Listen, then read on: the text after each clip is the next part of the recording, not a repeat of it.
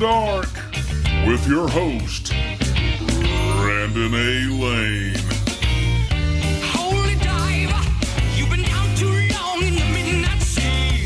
Oh, what's becoming of me? All right, welcome again to another episode of Rants After Dark. I'm your host, Brandon A. Lane, and with me, as always, His Royal Excellency of Exploitation. You know him, you love him, Fat Tony. Yes, I'm so glad to be back after uh, apparently Brandon's month of hell during Halloween, uh, my month of hell having COVID. But I have to say something real quick right up here on top. It's good to look up and see the podcast championship belt so rightfully back in the possession of Brandon A. Lane, and that's probably not the one uh, I should be looking at. But either way, suck it, Eddie and Travis. Yeah, uh, well, when you're this good, I mean, you're going to win out eventually. Of course, you you have to you have to let them. You have to keep up the kayfabe and let them let the belt change hands at least once. Well, I, I told him from the start, you know, you like we're going to exchange the title out, out of pity mostly. yeah, I get But, that. but when the ratings start to drop, you're going to put the belt back on the man who's you know driving the product. You know, choo choo, tug my my toot my horn a little bit. Engineer Brandon's got to take you know raise the level up. All kidding aside, Yeah. tonight we're going to be watching the 1986 David Lynch suburban nightmare tour de force. Known as Blue Velvet. Now, we invite all of you out there in the rant army to pop in your DVD, Blu ray, VHS, Laserdisc, or your digital copy. Copy. Coppity, kippity coppity. I've only had one shot and I'm already slurring my words. I had like the rest of the bottle of the jet fuel that Brandon's like, we'll not get drunk unless we're doing so. I went ahead and chugged it. So pop in whatever copy you've got, and you're going to sync your your uh, particular copy of Blue Velvet up with the moment where the blue curtain is sashaying. You're going to pause it, and then we're going to sync everything up together. Now, just remember, you don't have to watch the movie with us. You get to watch the movie with us. Exactly, Fat Tony. So, with that in mind, we're going to do a countdown. And when I say hit play, you're going to hit play. So, are you ready? Three, two, one, play. All right, Blue Velvet. Now, before we get going, uh, T- Fat Tony, you have graced us with a particularly special kind of Well- alcohol for tonight. This is what you have to drink. I only drink Pabst Blue Ribbon, baby. Heineken, fuck that shit. so we're gonna crack with the first one on Mike. Uh, cause drink this, the drink of champions We're and sexy lovers everywhere. We're going to drink this to uh, the In Limbo production that is Wisteria. Uh, David Lynch, we hope that Netflix gets their head out of their ass and we get to see whatever this Please. masterful show very easily could and will, should be. So let's talk about Blue Velvet. Um, just overall, before we get into the, the nitty gritty technical stuff, when was the first time you saw this film? I was probably summer of eighth grade. I'd killed the horror movie section at my dad's boss's uh, video store. And to be quite frankly honest, the cover of this looked like, okay, I'll watch the story, but there might be a titty or two. So that was the main impetus. Isabella Rossellini kind of in that little pose with Kyle MacLachlan on the cover. I'm like, this, I'm watching it. I have to say, this is not even probably in the first five David Lynch movies I saw. This is a movie I'd heard about in Reputation, but it's not a movie that I'd ever saw on the you know on the video store shelf. Um, the cool thing about this opening is that David Lynch is showing a sort of a view into the idealized version And the cor- uh, of the 1950s, the the platonic or the planet the, the the plutonium nuclear family, yes. and you know the idyllic nature of how perfect American life can be. But the wonderful thing about this and the whole idea of this film, if you really break it down, is that bubbling just below the surface, there is a a gross nastiness which we'll see come into a complete Nightmare on Elm Street three cameo. Yes, very very nice. Had to, had to had to throw that out. Yeah, no, like everything's not so great under literally under the surface in the in the opening shot, and uh, Kyle MacLachlan's father, mysterious He jerks on a water hose too much. and pulls has a pain in his neck and collapse with what if you want to try logic, possibly a stroke, but I just call it Lynch disease. He needed you to be fucked up, so you are now horribly and irreparably Well, fucked see, up. he's ejaculating exposition. That's the dog's and- happiest day of his life. That dog was the happiest person on set. Just, eat, I'm getting to go at the water hose. Oh my God. Here we go, going the slow zoom into the grass and the corruption and parasites right underneath us. This uh, I have to say that like there's a part of me that like because I saw Honey I Shrunk the Kids first that I I can't help but be reminded of Honey I Shrunk the Kids because this shot all the almost exactly Yeah. the same shot is in Honey I Shrunk the Kids albeit less macabre yeah. but it this is such a it, it's such a this is elemental you know and like this is just the the what life is you know life death you know you you're buried uh bugs eat you and you know And that's it. foliage grows from your body it's it's very uh, elemental in its approach but it is such a grimy way to sort of exposit the narrative idea of what this film really has at its core, which is everywhere is fucked up. It doesn't matter if you're in a small town, if you're in the big city, The big city's Every- more up front. every place has a seedy underbelly. We have one of my favorite inciting incidents in a movie ever. I'm just going to randomly stop and throw rocks in a field and find a severed human ear. Well, I mean, th- that old chestnut. I mean, yeah. I mean, who who it's- didn't grow up in a small town and It- find some severed body parts? It's it's one of the most common tropes. I mean, you see it in um, uh, uh, Citizen Kane, yeah, uh, The Seventh Seal, Clerks. that was a um, a, a dead man that had sex with a dead man. That you're you're you're mixing it. Actually, that- you're right. I'm sorry. Yeah, I love. I don't know what happened, but just the creeping. Like I, when I saw this again, I was a young teenager, so I and completely unfamiliar. My uh, family had watched Twin Peaks when I was younger, so I was aware of David Lynch, but I really wasn't aware because I didn't pay attention to Twin Peaks and the glorious masterpiece it is. So this weirdness, and I'd seen Eraserhead, but I didn't connect it because Eraserhead was in the horror section at Movies and More.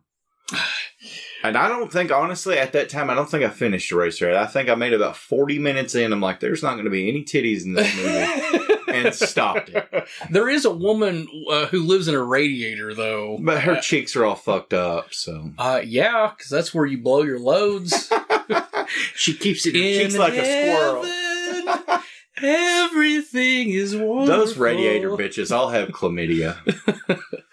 Um, so, Blue Velvet was released September 19th, 1986, and it was limited in theaters as we see Kyle MacLachlan discover the severed human ear, which is, you know, the the crumb of uh that sort of sets the The whole plot thing in in motion. Um, this is sort of, if you think about it, uh, like Nancy Drew and the uh the Hardy Boys. This is like David Lynch's Hardy Boys. Yeah, this is like the Yeah. idea of like if that idea if if some if some kid were to investigate a real fucked up scenario, um, I mean, this is still playing into like the whole idea He's that like disturbing a crime scene. I know he thinks he's doing right, but you don't you don't take the ear to the cops, you bring the cops to the ear. Well- Just in case, as you are bound to happen at some point in your life, find a severed human ear. yeah, Call the cops to come to you. we're going to talk about all the uh, comparisons between this and Twin Peaks as we get into David Lynch. This is in universe. but it, there there's a lot of really obvious parallels. Um, what do you think the uh, the budget was for uh for this movie? Four million. Close six million. Okay. Um, the movie that David Lynch made before this was Dune, which you know we're having a Dune renaissance right He now. He actually took his name off, and he doesn't do that to anything else. yeah, I have a a sort of an uneasy love for Dune you know it's, a bad movie. You know it fucks the things up, but there's still little small details that are cool. it's it's wonderfully shot. The it's got a great cast. It's just a bonkers movie that you need a textbook to even under Yeah. halfway understand.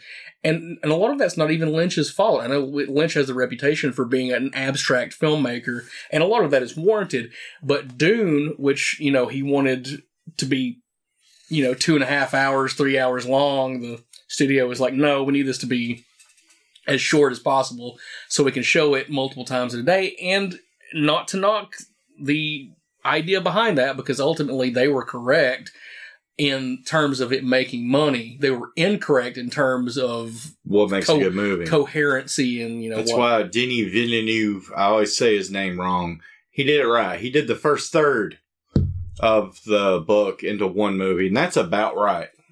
The the other two thirds you can make into one movie. There's a lot of bullshit you can kind of cut out and condense and change, but the first, I, if if he can make a movie two I- more movies as good as the first one I think, fine with is- I think he's going to do it one. I don't think he's doing a full trilogy. I think he's doing one and two, which is the right way to do Dune. He you could do a good three hour movie yeah but i mean encapsulating the rest. but beyond that you do have the possibility Oh God, that- there's there's no fucking.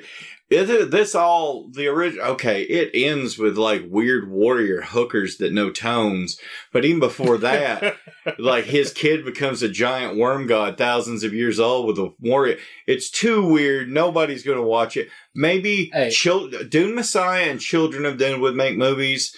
Uh, God Emperor of Dune on are not good movies. i'm i'm Great books. I am I am one hundred percent in favor for super high budget weird fucking movies. So Denny Villeneuve, bring it on! All right, what do you what do you think uh, this movie took in gross wise? on a six million dollar budget, I'm with five million. Close. It made eight million six hundred eighteen thousand seven hundred sixty six So with marketing, it probably broke even. Might have made like somebody, you know, a couple hundred thousand dollar profit. the reason I love the the dog walking guy just standing there staring. He he's hard looking at that dog waiting to potty. you could tell.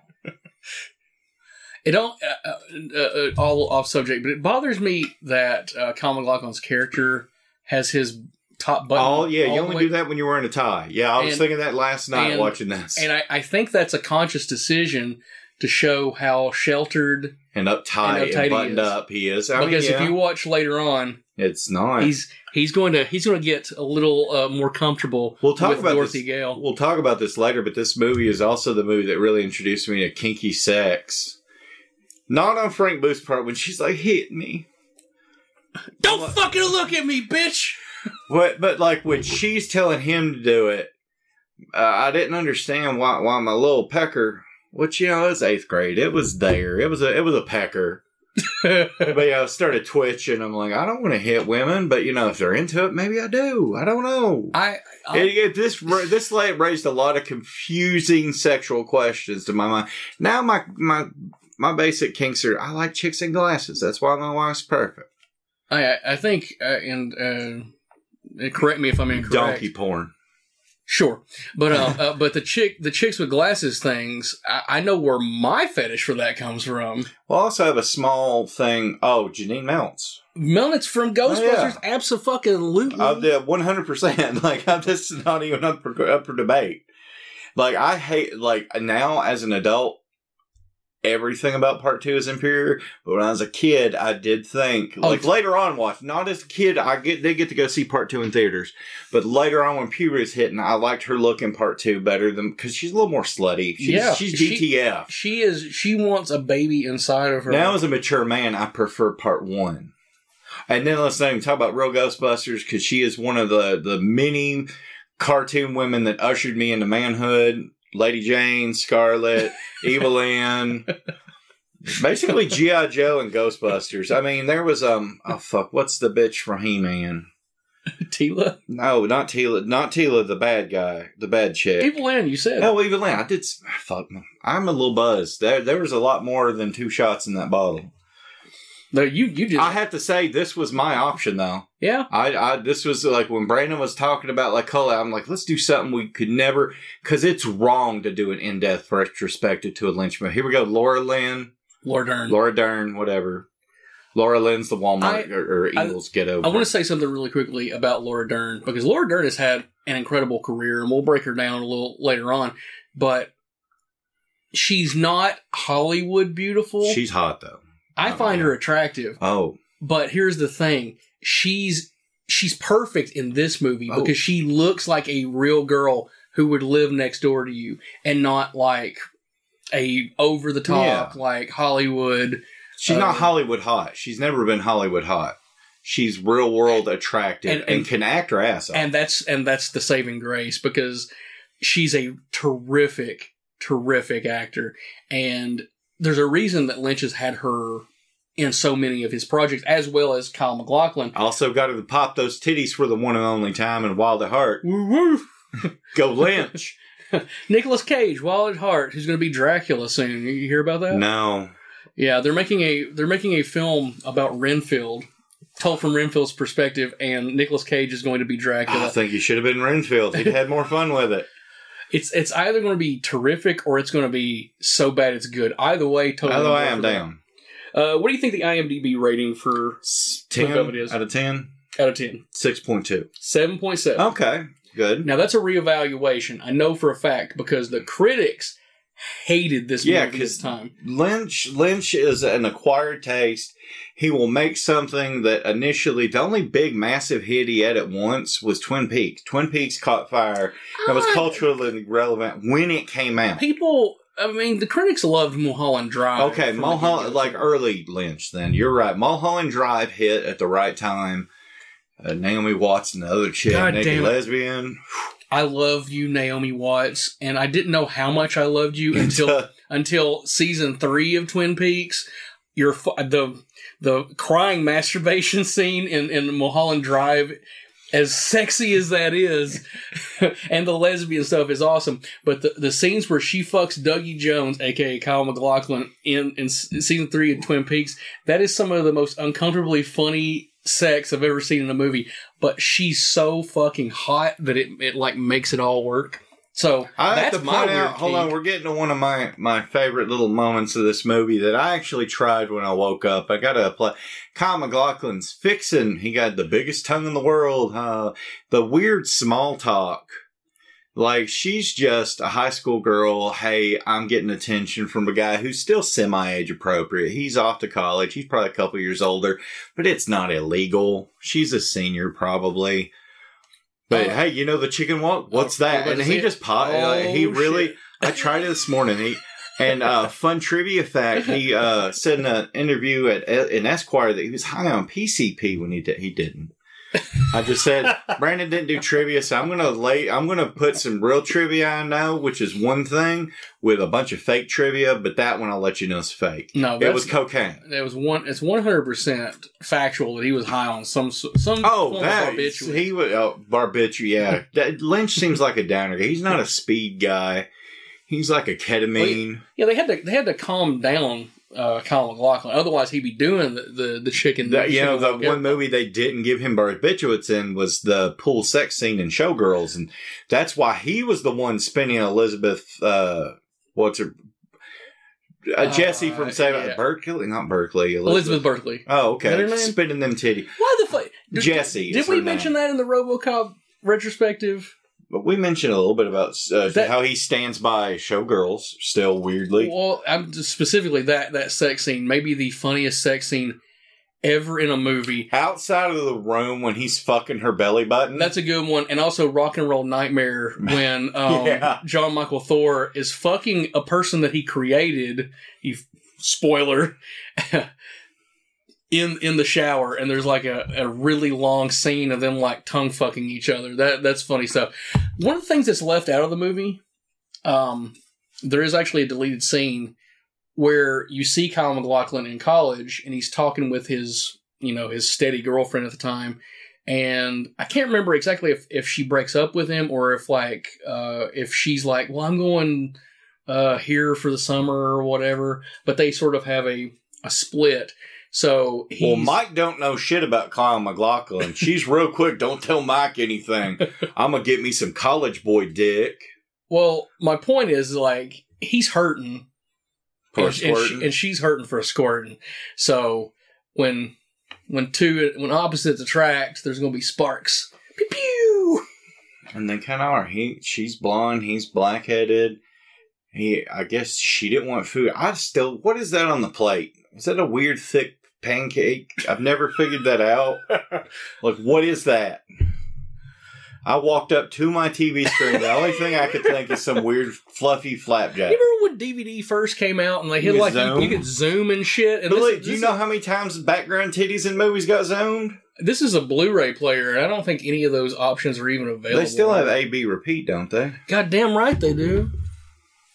Thus, the scene in Mulholland Drive where she sad masturbates. exactly. I'm not even kidding. hey, she might be sad, but it makes me really happy. makes- them titties make me happy. All right, uh, Rotten Tomatoes score 68. ninety-four percent. Damn. That's critic score. And yet again, that's a that's a re- Audience score 68. I'm still going. there. eighty-eight. You know, this is this is one movie that kind of makes me.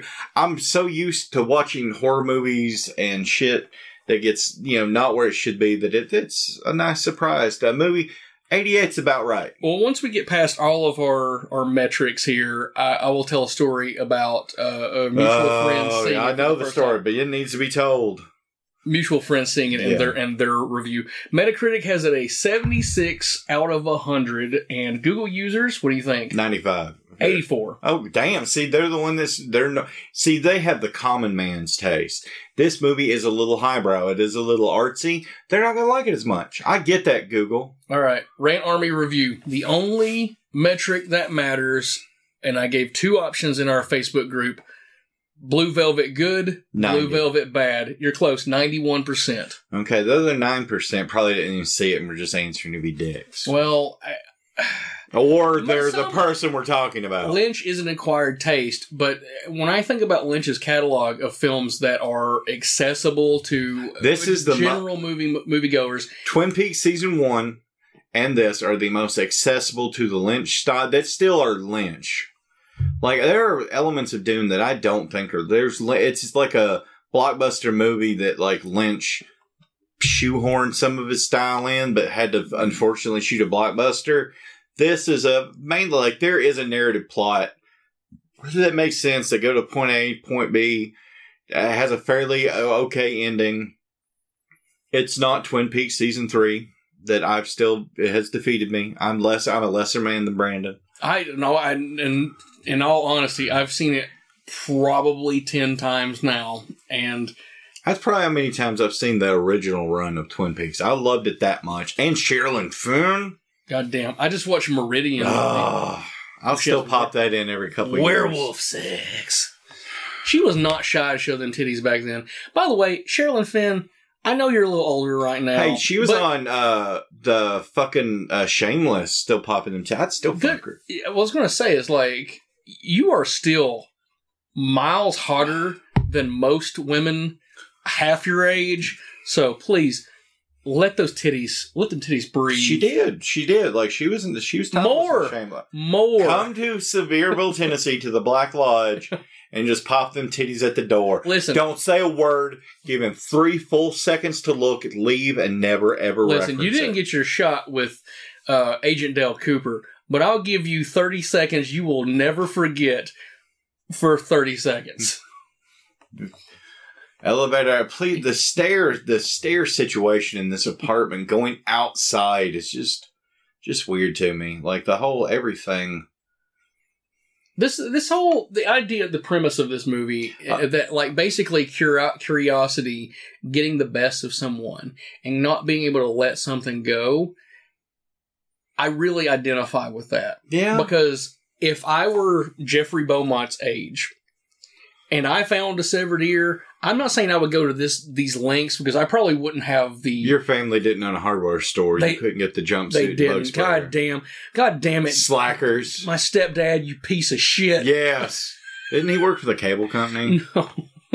my, st- my stepdad worked I'm- for Express Amusement. No, no, I'm thinking of uh, I think Tony Baldwin from high school. There was somebody I knew in high school whose dad worked for cable company. No, no. My, my stepdad had a cool job. He repaired and leased. Yeah, I'm um, looking at one of the machines. coolest gifts anybody's ever gotten. He's got a multi-cade Yeah. arcade cabinet right here, just covered in Ghostbusters stuff. Yeah, well, that's that's my life. That's how I choose to live. I, I, I'm, I'm some. I love holding my wife, the te- kids on a good day. But there's there's days where everything's in a bad mood. I'm like, man, Brandon's got it figured out.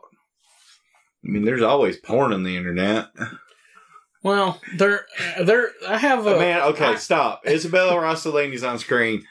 Back in the day, from like she was in shit before this, and she was in shit after this. She like she aged like fine wine. Oh my god! Like she was one of my acquired taste middle school crushes because, and I think this is the reason.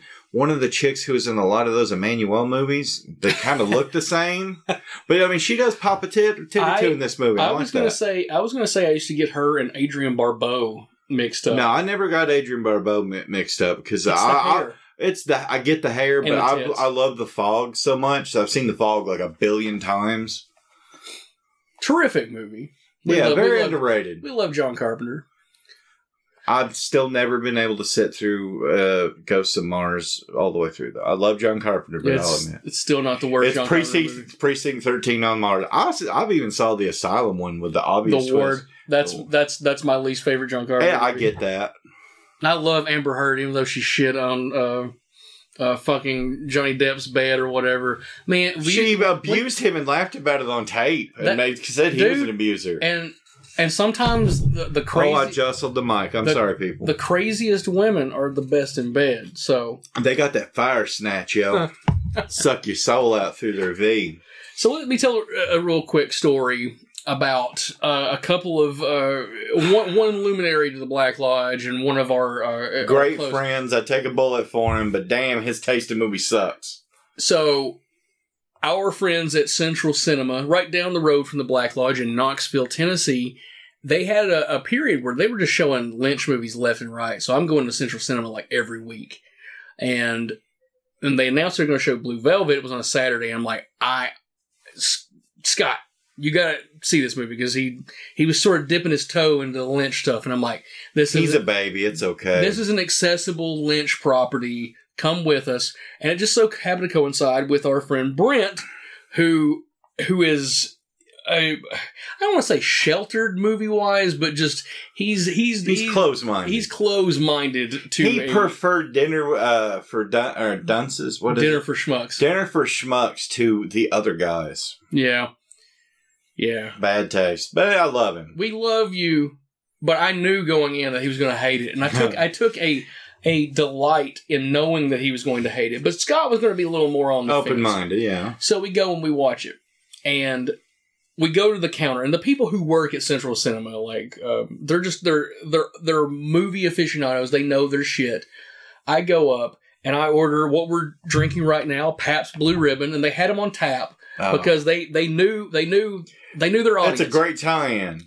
and I had Scott go to the uh, the counter and request a Heineken, and of course the guy behind the counter was like Heineken, fuck that shit. And he didn't. They didn't get it. They didn't get the reference. They they got their stuff. And I, I ordered a, a Pabst Blue Ribbon for you know for the sake of the uh, the moment. And we sit down and we watch. And probably like twenty minutes in, like Brent is like paying attention, but I can see that he's like trying to figure out like where is this going. So he's he's not tapped out yet. yeah. Um, Scott's into it. Scott's into it. Now we get to like an hour in, and Brent's a fucking sleep.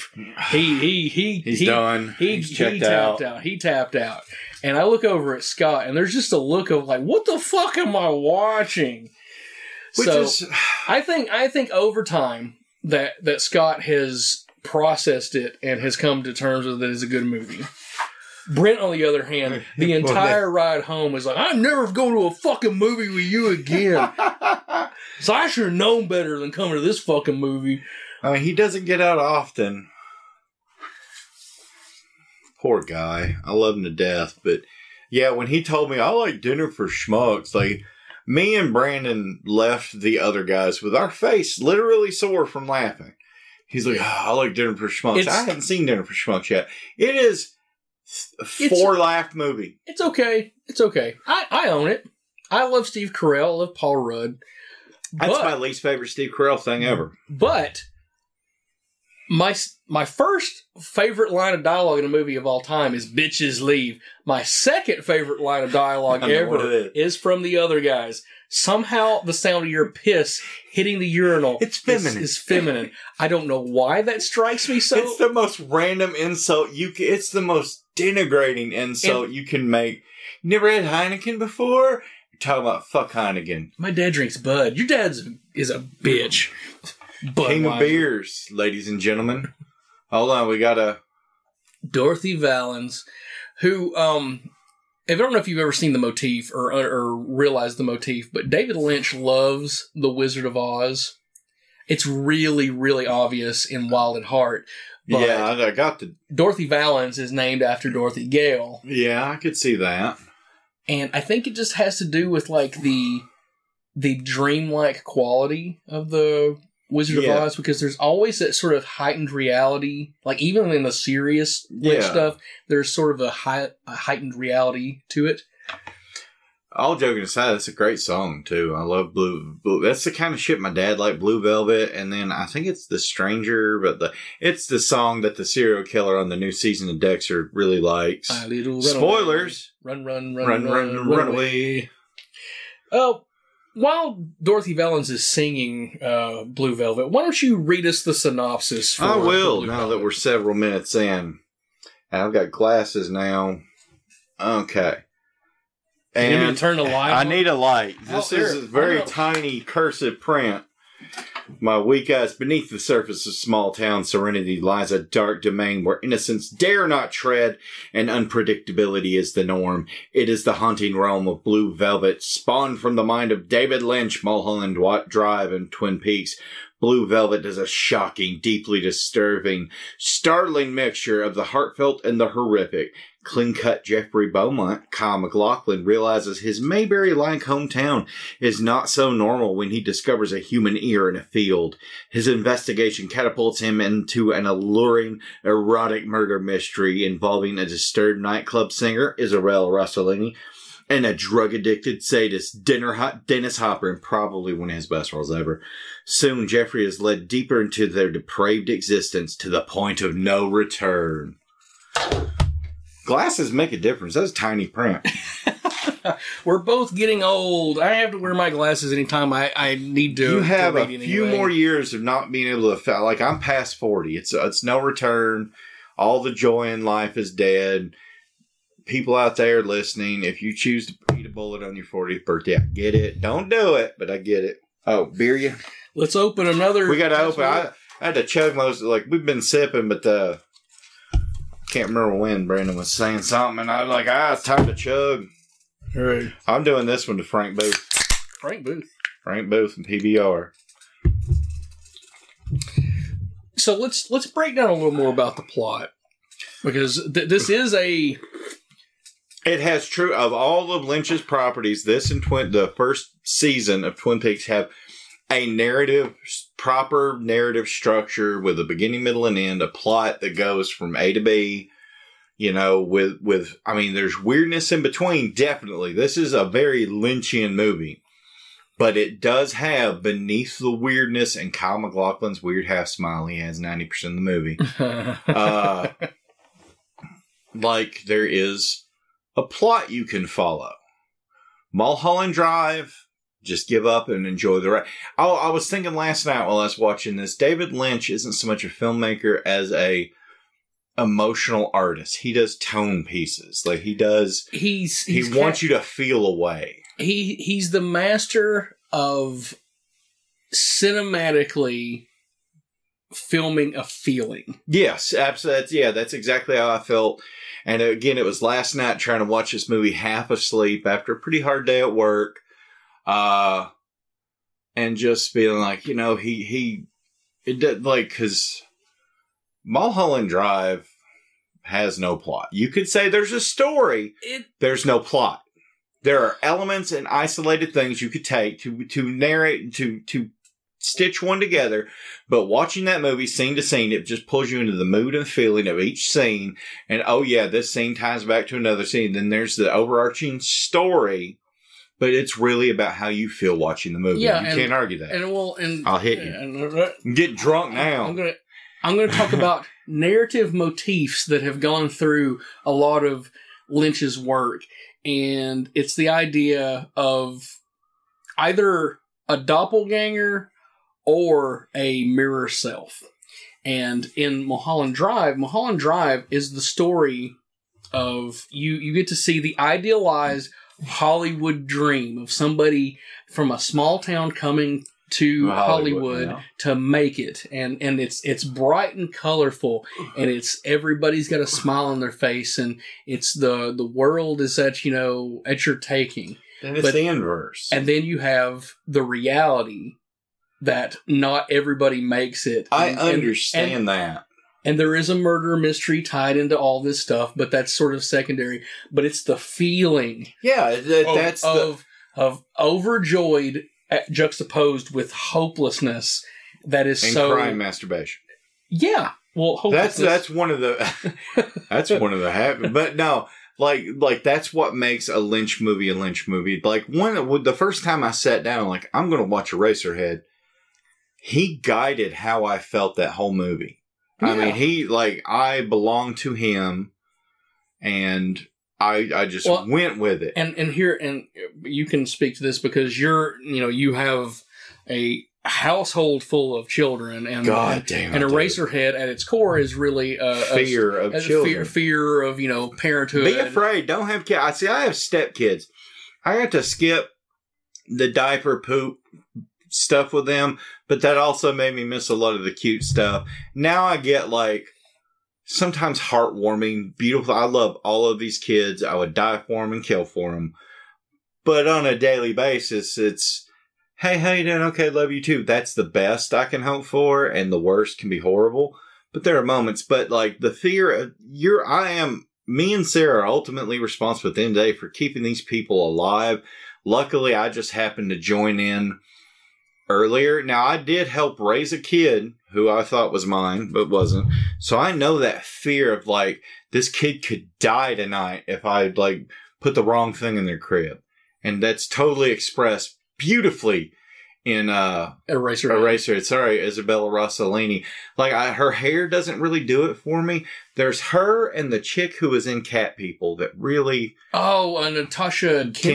Kinski. Yeah, they, Klaus's they were, daughter. yeah, they were like my 80s boners. Like when I was wanting to be edgy, my 80s edgy boners. Yeah, uh, she she's fucking fine, and her daughter and her daughter, her, her father is a daughter. her daughter, Her daughter would be our age. I don't her know feel her, her father, Klaus Kinski, one of the great actors. I watched a whole special uh, uh, uh, thing about how they filmed that movie about where he's like a landlord. Yeah, he's the the Nazi that lives in the. that- Yeah, how the runs people offered to kill him.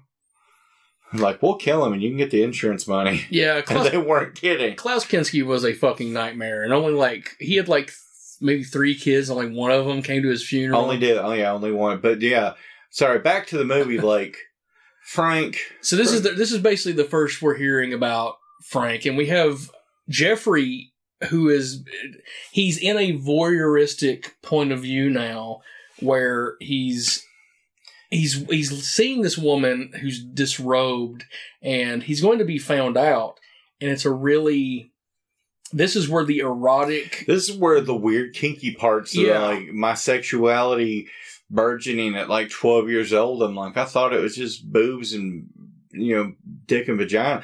Like, I think this is one of the reasons I, got, I had a huge panty fetish in late middle school to early high school. And I think this and Ellen Ripley from Alien oh yeah cemented that. Now I don't really so much. Oh, Crow. So her her arc is about her her son has been taken away from her by Frank Booth and his and his Yeah. gang, and they're basically using the same that is safety. leverage to rape this woman it's- repeatedly. it's fucking This is a awful. horrifying plot when you break it down to the actual plot elements and story elements. This woman's living a nightmare. and and she's mentally beaten to the point where when she realizes that Jeffrey is in there, she's she's almost fucking turned on by it because she's been conditioned to it. Like that's fucked up. Like, that's incredibly fucked up. This this is a horror. I like how she takes off the wig to pop it down, and then Put it right back on. Or is her hair almost look like I don't know. Either way, she's getting ready. Getting ready for for baby. this on it okay, I, I'm uh, maybe I'm making up a memory in my head. Is this the movie Dennis Hopper won an Oscar for? No, he won for Easy Rider. And- Easy and, Rider. And here's the thing: when doing what research I did for this, like I had always thought that he he was either nominated or won, I did one nominated. and he he I think he got nominated for um supporting actor. like um Golden a Golden Globe. Globe or Um, like the you buy those. and Okay, in my head, I knew this. Like, this is one of his landmark. Obviously, Easy Rider, which I'm sorry, I'm not a boomer from the '60s. It's an okay movie with a little pretentious ending. No, man, we never I. I, I And then they really shoot like- him. I'm all for shooting. I think every movie should end with hippies getting shot in the highway. I I I love Easy Rider, but it's it's a movie that's it's entirely of the time. it's entirely of the time, and it's a movie that like hinges entirely on its cast. Oh diff- yeah, Jack diff- Nicholson, Peter Fonda, and uh, Dennis, Dennis Hopper. Hopper. are amazing. Peter Fonda should never have thought to play RoboCop. and go get fucked. I mean, I don't blame him for wanting to play RoboCop. I, he Check that out in the archives. What they might to do- find out what we're talking about. we could be what we might not know about Peter Fonda. He could say that about every lead role in every movie because you know he's Peter Fonda, so he can get into the studio and he was just seeing who was going to bite. Yep. Hey, I'm Peter Fonda. I'm ready to be this I'm- Indiana Jones character you're talking about. Hey, I'm I Peter wanna- Fonda. I I'm wanna to be Keyser Söze. I want to see that movie. I want to see that movie. Uh, and here's the thing: I don't know. I don't know what Peter Fonda, Fonda uh, Peter, Peter Fonda, Fonda. has or has not done. But Kevin Spacey, on the other Yeah. hand, so maybe he would have. I been, wish he would have been in Usual Suspects so I could still enjoy that movie with a clean conscience because it's one of my favorite Scooby Doo caper crime noir 90s movies of the era. It, like, I love that movie so much. Yeah, stra- like, I don't have a domination fet- fetish, but when a when a woman aggressively tells me to strip, it's it's probably because this movie, and I get turned on. His hair, the little swoop where he took off the shirt, it bothers me.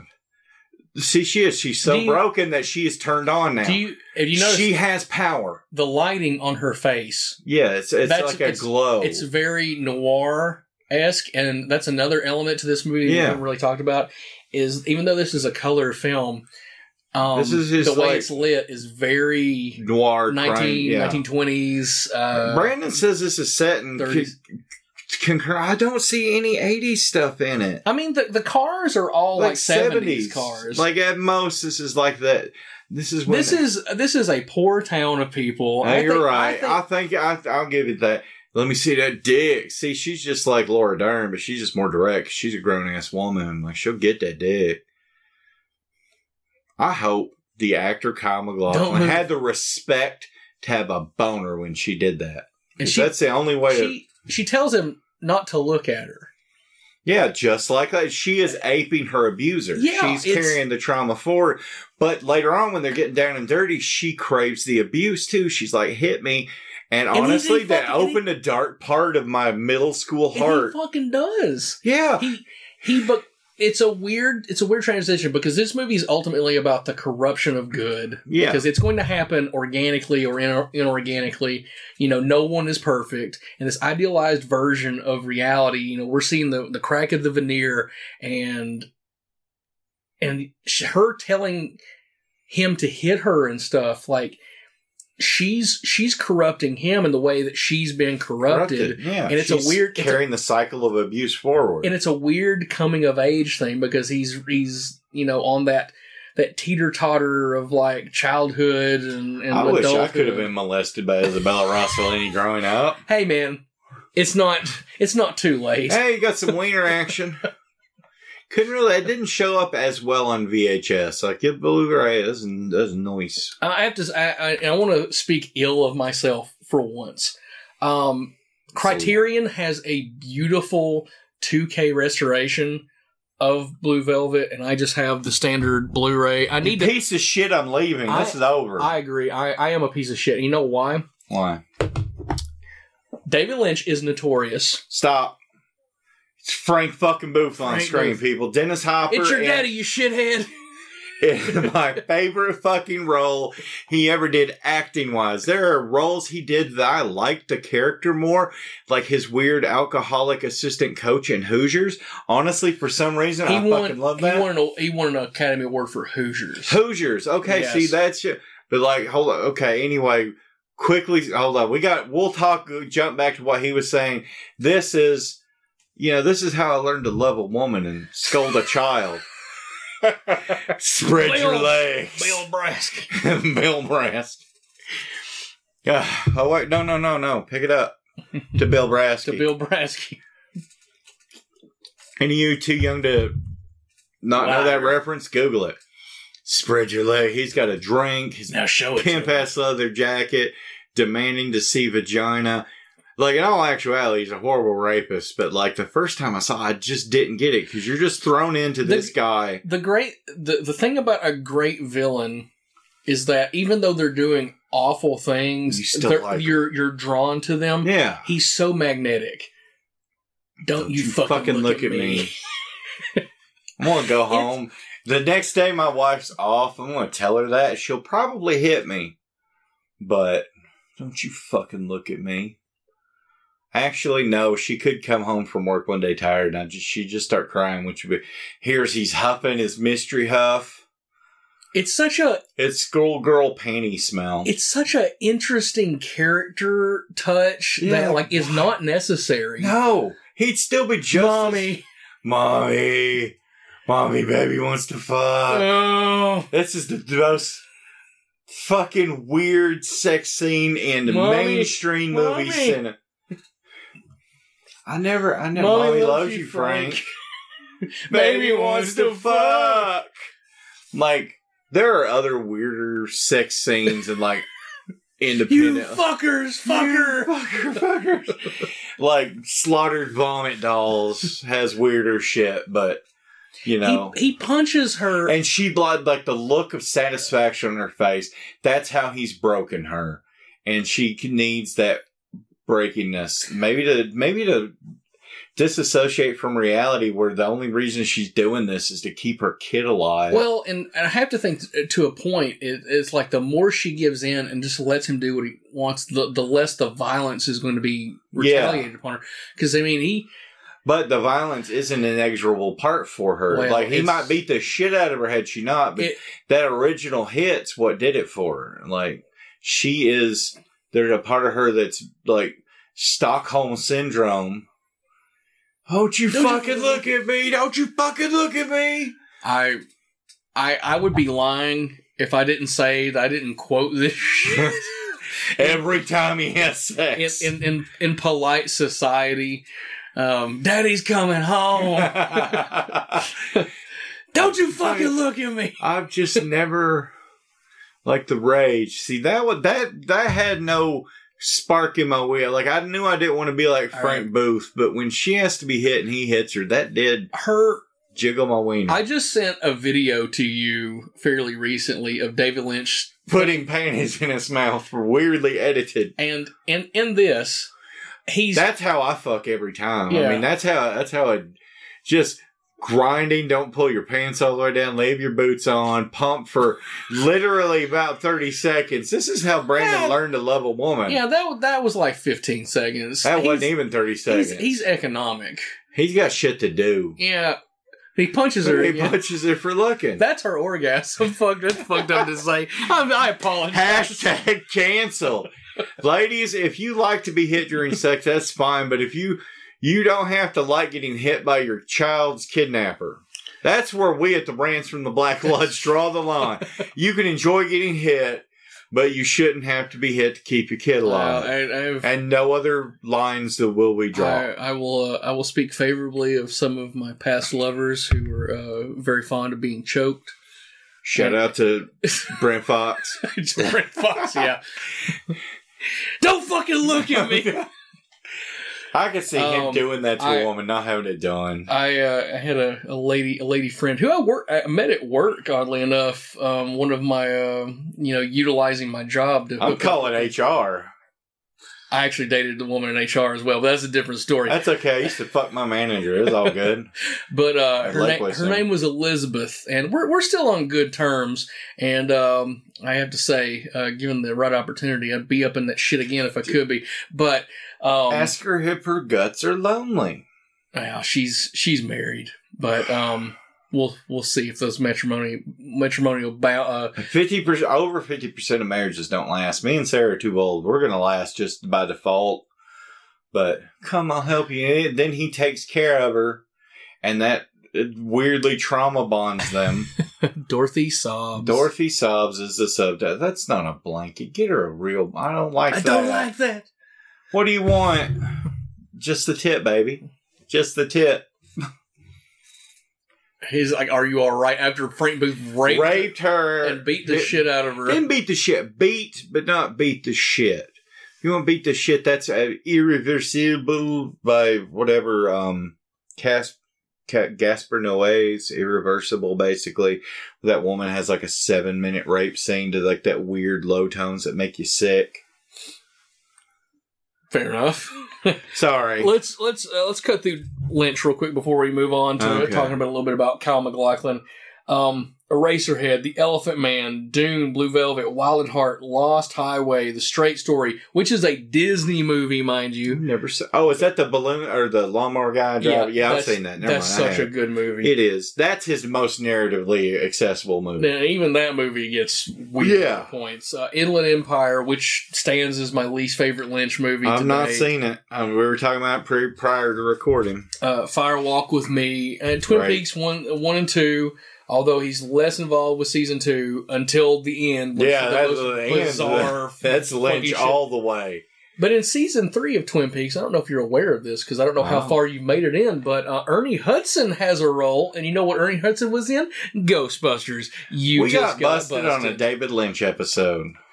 This is the poster, by the way. it is supposed like yeah, like her like that movie when I saw My it. nipple is getting my nipple is getting hot. Like her her accent always did it for me. You, can, touch it.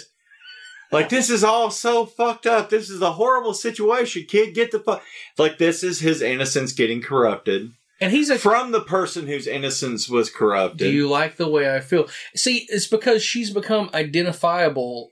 Her her her self worth is tied up in, In her sexuality. in sexuality. That's what's keeping her kid alive. That's keeping her day to day going. That's her job. That's everything. Hit me. Hit me. It's so fucked up, I don't and know. she fucking begs for it. I And- mean, I have in the past been with one particular woman who dated very briefly, who was into sick, kinky shit that actually pushed it too far, and I kind of had to nicely break it off. But like, there is a of an animal element in me, and I think it responded to this. Like, I don't want to be Frank Booth, but like Kyle MacLachlan, fucking Isabella Rossellini, maybe I did want to be.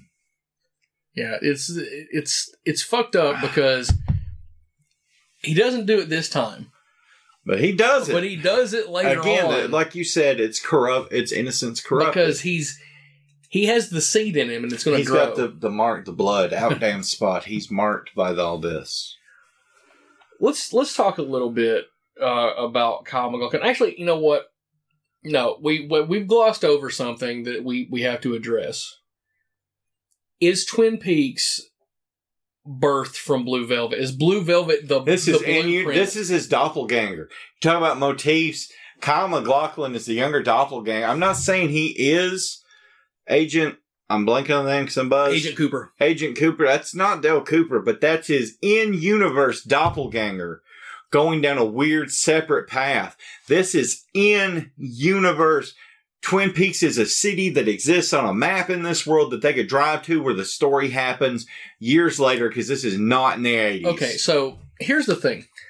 This takes place in Lumberton, I think is the name. Lumberton, And- also a wood-related town. Yes, and it's uh, an idyllic town, but all the seedy underbelly exist when you look for it. The idea, inspiration, the, the framework of Twin Peaks is built from this. and I, I feel like this is this is the point where David Lynch got kind of hung up on narrative motif of Americana, the, uh, Americana corruption corruption, but also on Wait, hold on. White light. I mean, get a weird random. I just love uh, the distorted spit. This is like that's his one of the most Lynchian random scenes of the. There's just a true romantic right there. it's fucking I'm gonna, I'm gonna. Actually, my wife will probably be at work. by now it's time I get- dark. Hate me. it's so bad. But it's fine, is it? It's fucked up that like, especially us being horror fans, like a lot of our fandom is driven by the villain, and uh, being a wrestling fan, a lot of my fandom is driven by the villain, and it's like uh, I'll I'll talk about um uh what were their name? Not Ebert, uh, Ebert and Siskel Siskel and Ebert. they they were very hard on this movie because of the demoralizing nature of Dorothy Vallens, and they said that you shouldn't identify with the villain, and, and agreeably, you shouldn't. But the Being perform- drawn by and enraptured by a performance is not the same as identifying with Simple, identify. Yeah. I don't want to hit women and hunch on them for 15 seconds. I like taking my pants and shoes off the fuck. Maybe I'm weird like that. I'm just, you know, call me old fashioned, but all these, I'm not in the microwave fucking, like just moving the panties to the side. no, no, I wear full pantaloons. See, Laura Dern, like, like the kinkiest she's gonna get, she might let you hit it doggy style after you fuck missionary like 20 or 30 times. you have to date her like three years to yeah, that to get doggy style. She'll give you a hand job, but blowjobs are birthdays and anniversaries only. And you know what? I'd still do it. Yeah, Okay. She She's got those fuck me eyes on him right now. But now he's all hung up and he probably hit her and he does. He Yeah, he does. Oh, hit yeah. and it, it's this escalation of violence. Like the the the through line is the, the violence begets violence, and I kept an off mic comment that we would share off mic. You should thank me. You'd have to re edit this whole thing. But anyway, I know, like, oh God. I just started like, oh my God, people will hear what I'm about to say. Like, okay, before we did, Brandon poured one shot of the horrible jet fuel Travarsky. There's about probably three shots left. I chugged those. I chugged a beer. I'm almost done with my second. I'm good and buzzed. And the movie's getting into the dark, where he's being pulled into the darkness of the underbelly see, she right now this is all this is this is his life rope or, or a lifesaver that he pushes away he could end all this right now her father, and this is something we Is a talk about, is is you know is the person who's in charge of of the case. So he did his civic duty. He you know whether he should have brought them to the ear or give it to yes he That's- thought he was doing all right He thought he was doing the right thing, but he's unable to let this go because he's bored. It's the boredom of just- the perfect pie in the sky idealized version of you know the 1950s reality. he talks about going home to help at the hardware store and as far as i've seen in the entire movie he just goes in and gets the overalls and the thing he hasn't worked hour one it's a poor blind man and the other elderly african american men that are working there by themselves unaided He's a, he's a he's an entire he, you know fucking. I mean, there you you're you're joking, but there is some somewhat. he's uh, very uh, self-centered. He's not done the part he said he's doing. He's not come home to help shit. you know he's he's engaged in sexual acts with an abused woman. He's courting a A, girl, high schooler a high who's school dating girl. somebody. Hold on, this is important. Thousands of robbed. Like she still has this hope. She represents hope and the the the way the world should work and and the light and the love. And he's being He's corrupted. he's and by- corrupt. Like that drop of blood was the initial start of But the by corruption. the end of this movie, no one is innocent. Like everybody has had their hands dirtied, Dirtied. to some degree. because innocence is bullshit. Hell, Satan. That's what I mean. That's what a cured a lot of these issues. If they'd just been hailing Satan, Yeah, don't rape women, hail Satan. you're a neat girl. You're a neat girl. So are you. That was another thing I had a note of, uh, where she's like, "Yeah, a neat guy," but like the first thing she says is, "So are you." Right, let- let's talk a little bit about Kyle. Um, Fucking so cow. his fucking fuck you, Kyle. fucking cow. His his first movie uh, role was as Paul Atreides in Dune.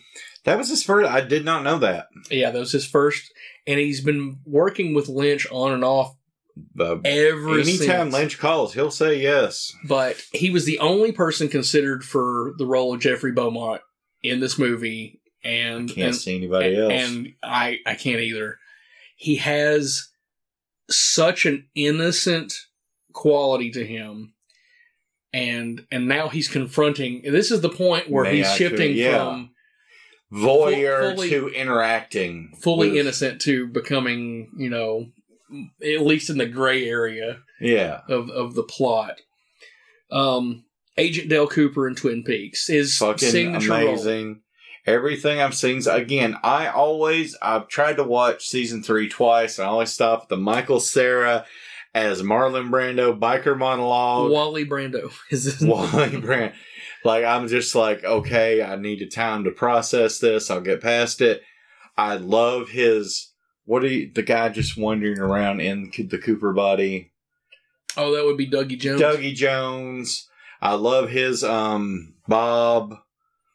Like I love oh, he's evil, great. evil Cooper is the reason why, and and I'm this is maybe controversial, but I I really feel like they're missing out in the MCU with him playing a villain. I think I, when they relaunch the X Men, I think he should be Magneto. I'm Oh, damn, that would be good. I could see that. t- take his hair from white or black to white, and uh, Heineken, man. Ah. This is bull fuck Heineken. It's bullshit. we're I don't probably like remember the line. I'm way too we're, we're like a scene off from from that point because uh they get taken away and then uh they they come back and then that's when he's like what are you drinking and he says Heineken Heineken fuck that shit Pabst. Blue Ribbon Absolute ribbon. I like I I've had a sixer Pabst PBR in my fridge for a couple weeks and I forgot it, so I had to buy one, which is a little colder. Because I only bought it at the Food City down from your house. Uh, for a couple weeks waiting because there is no other drink that you know true men of movie scholarship, sophisticated sophistication, sexiness should drink watching this movie. So Um, his light, like I just like every his shot composition is a man. And then like I think this is the only scene in the movie where something true, like we get to the core of Frank. Either- that one scene where he's obsessed with watching her and connecting with something that he is so depraved and gone from. That that one He- scene of the entire movie, that one half shot where he's watching her He's- sing, holding the blue velvet, yeah is the only connection to a human and not just a monster. so we hear we have Frank Booth's uh gaggle of Brad Dorf Brad Dourif we have um still haven't Jack- watched Chucky much. I'm, I'm- Oh, apparently everybody's telling me. it's fucking great but we also have Jack Nance Yeah. who was in Eraserhead. He's the titular uh, char- uh, character. A Henry long time Lynch collaborator. Um, um, one of the uh, major characters in the first two seasons of Twin Peaks, Pete Martell, who actually finds um, Laura Laura Palmer. Laura Palmer. She's dead, wrapped in plastic. And then his his other big contribution is, don't drink that coffee. There's a fish in the percolator. yeah.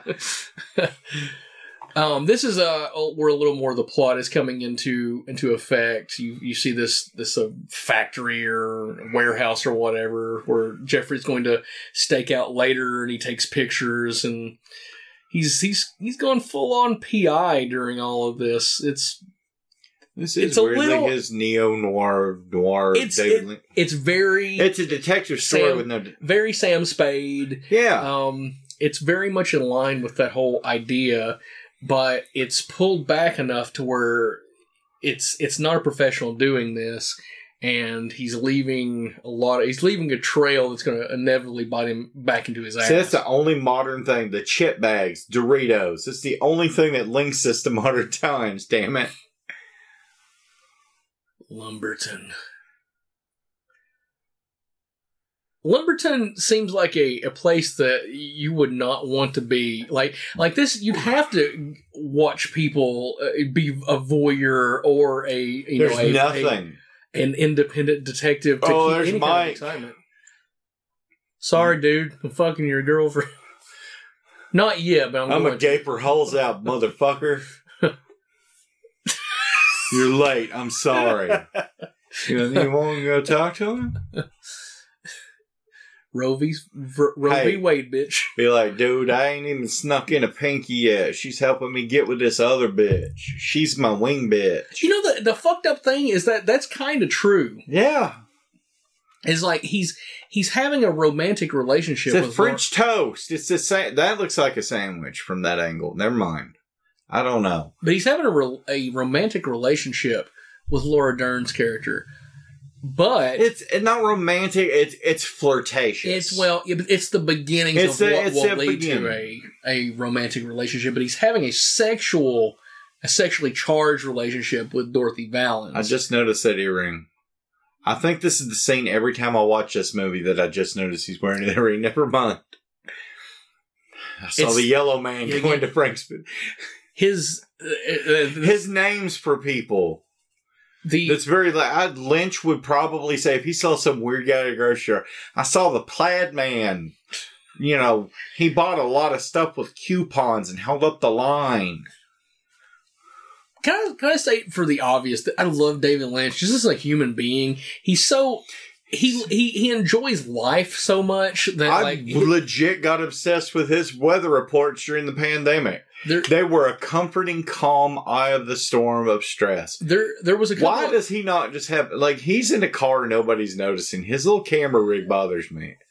because because he's a spy. That's That's true. It's the it's the naivete, In the of- distance, of there a- was a murder. but it's a, the naivete of a person who who feel he's wanting to be a detective but not really being one. That's he's, true. he's taking precautions that aren't even necessary because he has the spy idea in his head. But back to David Lynch, yes. he released a couple of really or there were videos released of him during during the pandemic or be- became viral during the pandemic that are just hilarious. There's one where it's him sitting in the back seat of a car and it's him drinking a Coca-Cola out of a can and eating a cookie and he's like, "Today I've drank two Yeah. two Coca Colas and I ate a cookie. Wow! And he's so ex- enthusiastic about it, and it's the it's the joy of just the little things that like he he. I don't know. I mean, I think in his day to day life, he is the character of the bartender they wrote into the Cleveland show for him. That's how he just lives his life. I'd I'd almost forgot he even did that. I really had to do a double take when I like David Lynch. Like, do they mean that? Holy shit, it's Seth, that David Lynch. You know, Seth MacFarlane. I could I could give him a lot of shit for a lot of things, Because y'all look alike. but that is funny. He's the millionaire Brandon Lang. Ugh, that's true. We do look alike, motherfucker. Um, They had David Lynch. there was so. another video that leaked, and I had seen this video because it's on the, the third season uh, Blu-ray of of Twin Peaks. But it's this. It's one of the production assistants who is like saying, "Hey, Stop. I, I like before you start. This is him trying to corrupt the good around him because the corruption is trying to spread. So I'm sorry. This was just that scene with Laura Dern. He Yeah, reached over, he- kissed her. She's like, "Please don't." She- it. she The- wants the it. ten- she, she all- wants it, but there's a wall up." There is a wall up, but I mean, I'm just saying that's and that's how she kind of gets infected. Was this initial thing? Like you said, your your innocence corrupted motif continues. Anyway, assistant. so they're they're shooting uh, a fairly infamous scene of the third season of Twin Peaks, and in the scene, it's in um, it's in the bar, and it's uh, one of the Renault brothers behind the counter, and then there's a guy just sweeping, and this scene goes on for a really long time. and people have analyzed this from every fucking direction of like, what does it mean? And there's the production assistant or like one of the people involved with the production who comes to Lynch as they're shooting this and is like, "Hey, you know, we need to like we need to wrap this up. The, the scene's going on too long." And he fucking blows up. And when Lynch gets angry, it's like it's like seeing your grandfather get angry. It's just like unsettling. He's like, "What do you mean the scene's going on too fucking long? How long does the scene need to be? This is bullshit. We you fought know a really good land. we fought wars over this kind of stuff. so he's he's just incensed that somebody would challenge his intest his Inte- like integrity as an artist. Yes, and people have analyzed this scene every way back and forth of like what does it mean? But they're kind of missing the point. It's like he just wanted the scene to be as long as it was. And are you a good boy or a bad boy? what do you mean? Do you want to do, see? This is really where the maybe I'm a bad boy in my brain. Don't let kids watch this movie. I was So- way too young. I should not have been rented this movie. Have you have you seen the movie? And I'm blanking on what it's called. Uh, it follows Oh yeah, about the sexually movie. the sexually STD transmitted. demon. Yeah. Yeah. Do you think this is the origin of the STD? Oh my god, that's a. It is now. So sad. Because every bad thing that has happened in this movie is violently sex related. sexually related, and It's Frank Booth's ghost. Titties, ass and titties and some pubes. Do it. oh, and he hit her, and she's fucking delighted. you know, it. sometimes you got to do things outside of your comfort zone to please your lovers. this scene right here The weird it's like stutter effect. Yeah, it. Th- this is like, this is like what you would watch uh, an episode of Wild Kingdom, and they would have like where the the tiger is attacking the, the gazelle, and it would be stuttered Yeah, because to, to they didn't know, want to show all of it. Yeah, and it's like it, it- I don't know what I that have is. your disease in me now. Yeah, see, sex demon. Yeah, sex demon. I that's not it's not I will be headcanon. right this is fact. I gotta admit, I'm Mike. I have a girl's bladder. Shame on me. I've got to go pee. Well, as you're doing that, we'll we'll talk about Isabel, Isabella Rossellini, who plays Don't the be role. talking about her while I'm trying to pee, and my dick will get all hard. Well, sorry, you got you, you you do what you got to do out of sight of me. But Dorothy Vallens, um, she has a, a role in Wild at Heart, which is another David Lynch film. Um, Death Becomes Her, which was a very very popular film in the in the '90s, and she also has a role in Wyatt Earp. Um, one of the more interesting turns is that um, she did these series of sex vignettes um, involving animals. And if you haven't seen any of these, they are so fucking bizarre. Go onto YouTube, type in Isabella Rossellini sex animals and that'll sh- surely bring up to them. But it's it's like the uh the life cycle of certain animals and how they reproduce and it's it's done with like people in costumes and puppets and it's so fucking weird. But how this ended up i have no idea but it's one of those weird things that just is sort of a spice of life situation and i'm glad that it exists. Have you seen any of isabella rossellini's uh thing she did for like uh, it's like the learning channel or one of those things where it's like her talking about sex. No, because I'm not at home masturbating to it right now. they're they're so bizarre. So so her accent talking about so here, ah, so we have the first meeting between jeffrey and frank booth which is this is like the, the basically the moment where he becomes uh, a target and not just uh, the innocence is gone he's full yeah, on, he's he's in that world now. he's fully on into the uh, into the plot I love Brad Dourif's outfit right here. like I just the shiny ass suit, the way hi- hips cocked, hands on the hip. And you've got Jack Nance Yeah, standing Jack in the back, the back and, with and a I'm not- hat. and I'm sure not sure who the other Goon fellow is. three. Yeah, Goon Goon number three, Goon C. Get your fucking robe. Come on, we're gonna go for a joyride. but yeah, he's he's he's uh, Brad Dourif is is dressed like a member of. Uh, Wham! yeah, I was gonna I was gonna say like uh, Flock of seagulls. well, no, I was gonna say like bad not bad company. Fuck. Um, I can't remember the name of. The, I was gonna say some fucking electro uh, new wave group, and I'm blanking on their fucking name. Um, Human League. They're like somebody from the Human League, or uh, I don't know who that is. I've had sex I with a woman before, so I was working in a da, da, da, and a cocktail bar. That much is true. you can sing it all you want, but uh, I grew up Why on heavy metal. Don't you want me? That's the rest of the podcast. He's gonna sing random pod clip or song clips till I hear, till I recognize this is it. So they're going on a joyride Mm. now, and they're they're going to. Oh, it's not beer. I grabbed my energy drink that I was expecting beer. It's horrible. This is it. I love. I want that sign. I want that woman in pink. Just so disinterested in smoking. So, oh, here we go. this is Uh, D- Dean Stockwell, who R.I.P. Man. re- recently passed away. Um, best known as Al from A show I loved as a child till it got all. Leap. It's all Heineken. good. fuck that shit. Yes, Pabst Pabst, Blue Blue, Ribbon. Ribbon. I'm gonna crack open a new one. Brandon's. Oh wait, he's he's killing his his second. I was gonna, you know, use very demoralizing, Give me an probably sexually inappropriate terms for him, but he's a man. He's a champion, Eddie Travis. Just to let you know, Dual champion. dual champion. That's right. I love surprise. Nobody's gonna make a run at the the Rants belt. It's not even up for grabs.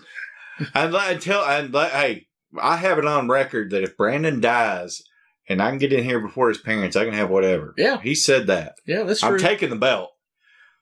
I'll You leave them some stuff to remember No, you, You by. have the you have the wrestling ruin belt too. Fuck those I'll guys. take it. They gotta come to me. I don't know. I, I was a fan of wrestling when Smoky Mountain was a thing for a few years. That's all I know. Although I'm mad that Jerry the King Lawler was not third chosen when y'all were picking your uh, commentary and, and manager people. Jim Cornette's who you want. That's the right decision to make. Bobby the Brain Heenan, I get that. It would have been a toss up between Jerry the King Lawler was not third. I think he's- you I- got him I- like, I, I did choose him though. but it took several turns. You should have snapped him up immediately. Shame. Anyway, let's back to the badass movie and not like vagina drying wrestling podcast. Let's let's uh, let's talk, let's talk nope, a little nope, bit nope, about nope, nope. We're going back up. We got to cheer to Pabst Blue Ribbon. Pabst, Pabst Blue Ribbon. There we go. I'm a bit more buzzed. I'm sorry, Brandon. You continue where you want. We're gonna talk about Dennis Hopper. Not Henry Dean Stanton, since he's on screen. That's, that's Dean Stockwell, not Dean Harry Dean Stockwell, Stanton. Harry Dean Stanton, Harry Dean Stockwell. Harry Dean. Let's Yeah. talk. Let's talk about um, Frank Booth Frank Booth, specifically. the man, Um, the myth, Dennis legend. Hopper, incredible actor. Um, one of the like counterculture actors of the 1960s. Um, and you you appropriately called him a hippie. It's, You want to pour it? No, I want you to fuck it. Shit, yes, pour the fucking. This is how I need to act at every restaurant.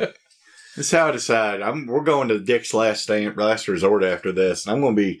I'm going to get kicked out of there. all right, cool. I, I have no fucking problem with that. Fuck, those people. fuck Gatlinburg and fuck Dick's Last Resort.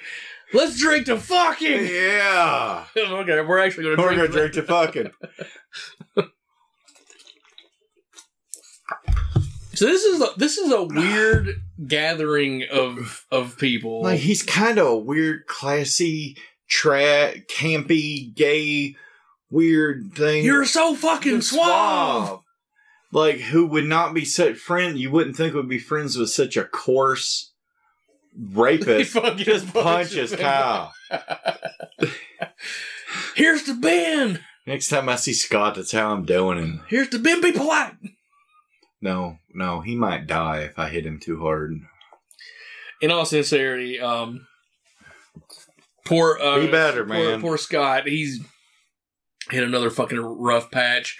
Um, he's had some uh, health issues, and he's going to have to take six mi- six months off from driving. And uh, yeah, he's Yeah, he, I have to say this. I feel I'm innocent in all this. These people put a curse on him that, oh, you're never going to make it to your 30. I didn't know him before. The first time I think I met him physically was on for his 30th birthday.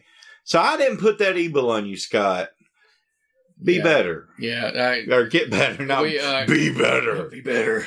Uh, we hung out yesterday. I, I showed him some films he had never seen before. Uh, I showed him The Majesty, that is Dude Bro Party Massacre 3. That was such a great movie. Um, he's he'd never seen Nothing But Trouble, so I showed him the new Oh uh. Shout Factory Blu-ray of that. And uh, what was the other movie we watched? Uh, Salò. Yes, Salò. 100, 120 Days of Salò. Um, no, shit, it was something else, and I'm fucking blanking on it. Uh, oh, uh, You Might Be the Killer, which is uh, a- Yeah, yeah, a- well, yeah, that was a it- good one. which is a nice little uh, turn up of uh, slasher films. It's got Alyson Hannigan, man. Like I I, had a thing for her since my stepmom's an alien, and flutes and pussies. you know who's in uh, your mother's step? Dan Aykroyd, who was in Ghostbusters, I got Anthony conversationalized busted. Woo! Woo. I'm raising the roof. He is literally raising the roof. So, what do you think Dennis Hopper's greatest film role is? Is is this it? As a character act, man, he's done so many good things. I like this more than Easy Rider. I'll say that hands down. I like Easy. I love Easy Rider. It's a good movie of its time. As a character, like I really loved Hoosiers because I watched that growing up. Like I think that was the movie that set. I have a weird kryptonite of based on true story sports movies. Like you wouldn't. I don't like sports, but um. Sports. Yeah, Speed. I'm sorry. He was really great. He's one of the best villain turns. This is a villain, He's the best. it's not about an action hero villain dichotomy. He's the best part of Speed. He is the best part of Speed. So I'm going to say this is his best role. Um, True Romance. He's great in that. Oh. Super Mario Brothers, which King Koopa. he's He was there to just do his job, eat the scenery. It's not a great movie.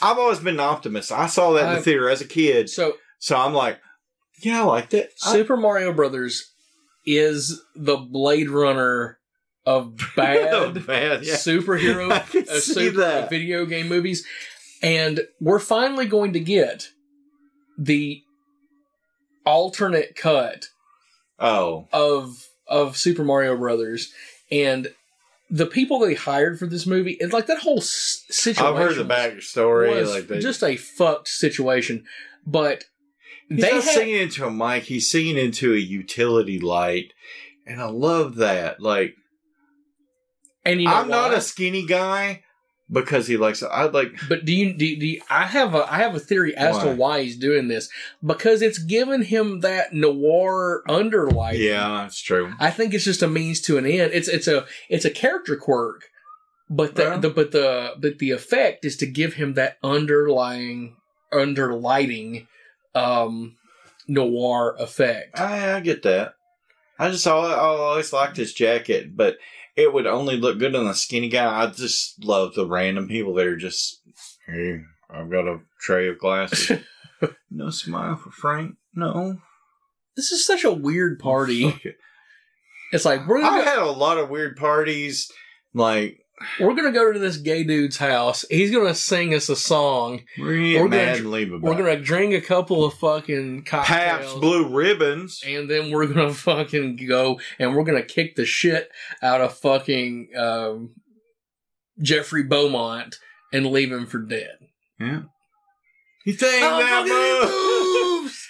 That's the best way to enter enter a room ever. And I love how they cut, they quick cut him screaming Or- that to the empty background, and We're, they're we're, we're now in Lost Highway because this the you have the road the this I've exact always considered. Lost Highway a lesser, like a, a less realized version of Mulholland Drive.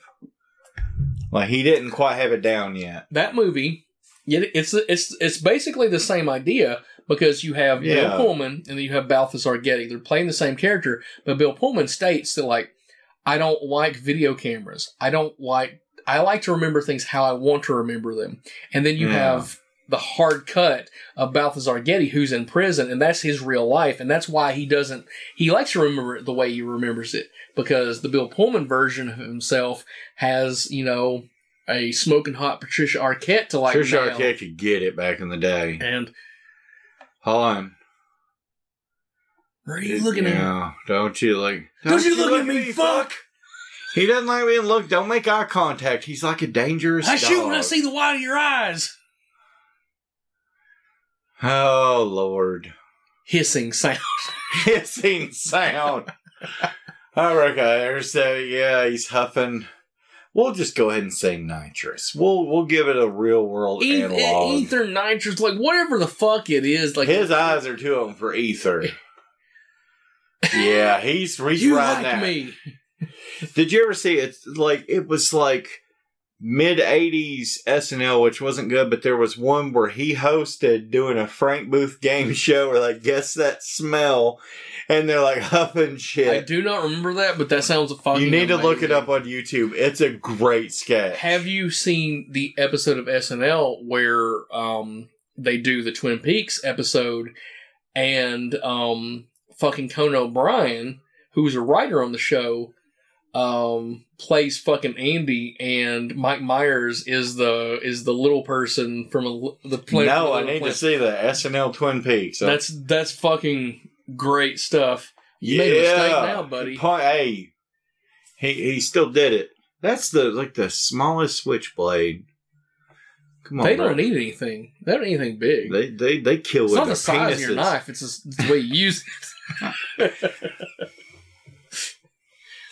I just I'll, How can I say for the obvious that Brad Dourif's fucking daughter looks a lot like him, yes, and it makes me feel weird that I want to fuck her. you know, hey, the, it's it's it's your heterosexuality because she's an attractive woman. It's your respect for the man Yeah, that you want to plow his little baby daughter. because you a haven't monster. you haven't seen all of Chucky. I'm I know you told me that like they put her in prosthetics to be a young Brad Dourif. and and she's so fucking good. I'll be honest, I've only seen the first episode. Oh my god! I'm you, sorry. You need to get fucking to it. Well, what's it streaming on? I had to. Uh, I'm not paying for the Syfy app. I'm um, I'm admitting to a crime right now.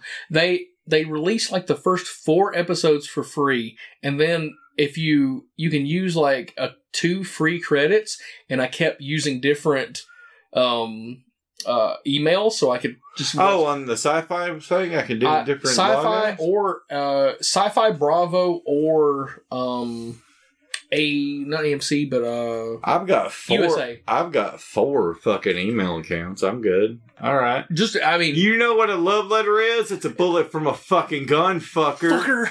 He's a poet. You receive, Receive a love letter from you are me. fucked You are fucked forever.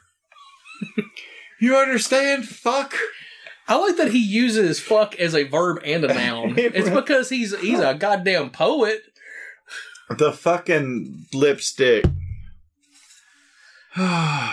It's such a unique character that He's so he was villainized by Ebert and um I- Siskel and Siskel- Ebert. I always want to say Roper because he was the guy that but Why yeah, do you Siskel, forget Siskel, the old school? Siskel, Siskel and Ebert. because Siskel died like a bitch. And so did Ro- Uh, he had his face rot off first for all that hate he gave to Friday the Thirteenth. I hate I genuinely hate both of those guys. I didn't want them to die, but I have Yeah. I have a hate for their for them- opinions. For the, it's they're entitled to their opinions. It's the shit that they did they killed in pursuit of their opinions that really rubbed me the wrong way. But it just shows you how fucking tone deaf and wrong they were because both of them like just lambasted this movie. And this is one of like uh, to me, it's one of the great I films. love that. just, Dancing just in the dancing, man. When she when she feels the music, she feels it. Con- like situation. Feel my muscles, huh? Feel them, huh? You like, that? And Dennis Hopper is not a big man. Hold him him tight for me. And he just knocks him in his breadbasket. Frank, so you just hitting him. There we go. There's a fascia. But I would consider this one of Americana's greatest like 80s films. Oh yeah, absolutely. Like this has like its own thing in the eighties. You can't, you can't, okay, there's a lot of 80, and I, I have 80s nostalgia Yeah. blinders. I, I'll, I'll fully admit to that. There's a lot of 80s movies that are not great movies, but they have something about them that uh, means something to me because I saw it at a young age. And, and I, And adversely, with this. You ad- saw this. adversely, I have a bias against a lot of 90s movies, even though there are great 90s movies. Like Scream. Well, we will, I'm picking. we will attack this oh, one Oh, day. when, we do One Scream, day. it's on. One day. going to be a three-hour podcast. But because I had the hindsight of seeing this pretty much as an adult, I can see this as just a, a work of art. And I don't understand how critics of the time could see something that is so original that's not that's not riding the line of like uh, of everything else that was like at the time. This is its own thing. It's it was released limited, so I guess you could label it as an art house film. But this is a little more mainstream to me than I like an just a strict It, I, Eraserhead. I Type of- agree that it's more mainstream, but I have an answer. This was not the first Lynch film you've seen. That's true. So, like, he's done uh, Eraserhead, which was a very indie niche movie, Dune, which was a flop, and then this.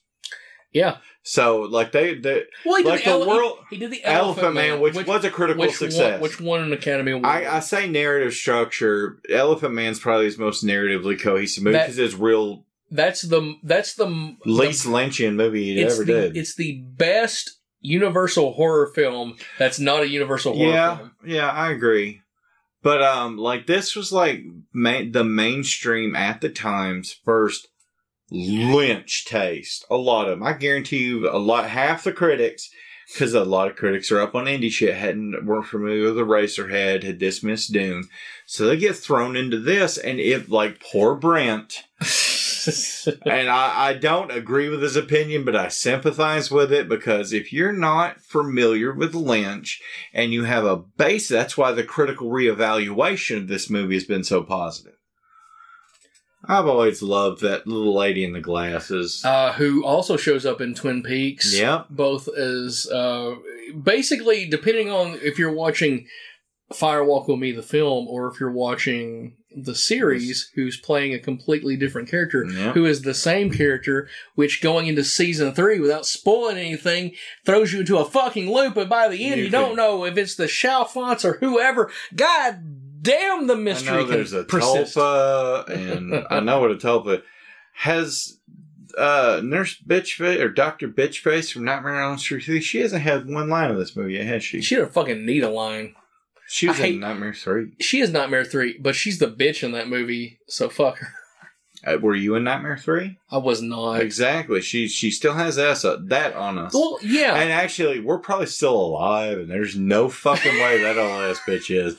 This is the 80s. She's actually 20 years old. Jeffrey They, Gore. they used um, prosthetics to make her look much older. He took the drugs away. This is Lynch. I love Lynch, but when he has to get into the plot points and actual mechanics of it, it's ex. It's a exposition dump. He can't just build it naturally, and I get that because he's got other shit to do. He doesn't have. Well, if you really boil this movie down, it's not really about the plot in, in the sense of like the police end of it. yeah. It's really about the corruption of, of Jeffrey innocence and, all that. I get that, but they he realizes he needs something to tie that in to everything. Well, So he's like, "Oh, Jeffrey Bang! Oh, he went up to broad daylight. The Yellow Man. it's all going to come full circle, and it, all the plot points are going to come to a head once um, you have the convoluted ending, which we're inching towards. But we're about to have a fully nude uh, Dorothy Vallens uh, God, uh, so. encroach upon uh, his budding relationship with Laura Dern. it's such and- a like just everything. Let's talk a little bit about Laura Dern. Um, Them them khaki shorts in Jurassic Park, man. That's harder than her nude and Wild at Heart. She's also in uh, Jurassic Park three. Uh, which is everybody's favorite Jurassic Park film. Just kidding, it sucks. Oh yeah, she's at. I was like, when the fuck is she? She's in the beginning when he's trying to give a toy to her kid. She's gonna be in Jurassic World three. You know, I didn't. I, the first one, Jurassic World was okay. It was fun. The second one, they should not have done, and the third one, you know, whatever. I, I I love the original. I like dinosaurs eating people. The original Jurassic Park is such a good movie. That's Sarah's favorite movie. well, Sarah has good taste in in that regard. She I- married me, and I'll- so well, absolutely. Yeah. But Jurassic Park is is like the last movie, the last big budget movie that like still hinged, even though there's a lot of CGI in it, they're really hinged on practical effects. yeah. It's the it's the end of old and beginning of new, And I and it's the best it's the best use of that type of filmmaking. I'm gonna say something else controversial. It's also Spielberg's most suspenseful film. I love Jaws, but I remember going to the theater at no. Do you remember this in theaters? I did watch it in the theaters. I couldn't breathe in certain points. Could not breathe, like wheezing. But we won't go into that's the whole thing. I Half love of- Jaws is a better half- movie Half of your name is fat, so let's just attribute some of that. And drunk. I, I was how how old were you during the time? twelve. Were you like ninety three. Were you drunk then? I had been drunk by twelve. I hey, I oh. busted my cherry. I'll shake your fucking hand. I'd had sex on the beach because I went to church school and we're all really repressed. So you give us any unsupervised time, Wow. P's are going Yeah. to B's. I'm. It, I had to wait till I was sixteen. You you fucking loser. I know, right? You should have killed yourself by then. No, I'm just playing. Oh man, I just like her in that tank top. See, this is he's trying to do the right thing. He's trying to disconnect. Let's see how this goes. So Laura Laura Dern, Yes. um, she she's a frequent collaborator with She gets Lynch, with, I with think. Lynch, and we've alluded to Inland Empire a lot tonight, but I'm still gonna She- watch. Inland Empire is interesting on paper. In in execution, it looks like fucking vomit. But I think that some of that is intentional. But it's another movie that's like, what is what is real? What's the real version? What's not? Because it's about an actress. It there's a lot of similarities between it and um, Mulholland Drive, and she's playing an actress. And half the movie is her preparing for the role, and half of her is in the role and it's all shot like handheld, um, like like a fucking DV camera from like you know two thousand. Like it's it's really really bad. Is it really long? If it's like an hour or forty, I might be like. If it's much past an hour I can't forty, I can't it, make I can't remember if it's an hour and a half or two hours, but Two hours, I'd probably get There- half out before. there then. are some interesting things. He does a he has uh, a intermittent part of it. This uh, this short film that's sort of spliced in with it, where it's like a sitcom done with um, claymation rabbits. Oh, well, yeah, I've seen some of that. and that shit is like is weird and it's it's engaging and i can't say that you won't be engaged but i but in terms of like lynch films it's my least favorite because it just looks like shit and the ending of the movie and not spoiling anything the ending of the movie is genuinely scary because it's just a shot of Laura Dern coming towards the camera, and it's just this unhinged, um, slow motion, uh, unraveling of uh, a human perspective, and it's almost her confronting herself metaphorically. But that moment is this is the movie he says not worth watching. I'm totally, I'm totally watching it. I'm not saying it's worth. It's my least favorite Lynch movie. Well, I asked him if I should watch it before he He's like, no. He's a cynic, though. I am naturally an optimist. I like, I, I, I grew up in the '90s. I should be all. I'm. I love metal. I should be like, blah. But I'm naturally an optimist. That's why, you know, I didn't want to see Evil Dead the remake when it first came out. But so Oh it's like, no, it's good. I, I won't get Brandon shit for this because he was blackout drunk, but he did watch it. I did it for you. For and because he it was my fortieth birthday. He, But- I won't ever say shit about it, like in the negative towards him. But I'm, I'm, my mind is open to things that his is not. Hey, and for the record, we weren't um, Human Centipede three drunk, but we were very. we were, drunk. da- uh, we, okay. Human Centipede three wasn't the amount; it was the time. I think that amount had over a further spread out time. We were drunk as shit. I remember I was here for two and a half, three hours after the movie to sober up. we we ordered pizza and they were so fucking late. Papa John's. I remember that person. I always forgot that we ordered pizza, or at least I forgot. that ordered fucking pizza was good. Yeah. that's when Papa John's first started doing stuffed crust. Oh. Um, back to Laura Dern. Yeah, Laura Dern, sorry. Um, more recently, she was in a film called Marriage Story, which got a lot of really positive. the it's Scarlett Johansson and the Yeah. guy played Kylo Ren. Yeah, I can't- Um, Alan, uh, Adam Driver, Adam Driver. and it, you know, it uh, He's critics. the guy I want to hate in things, but I love him in so everything I've seen him in. He's so, fucking good. Good.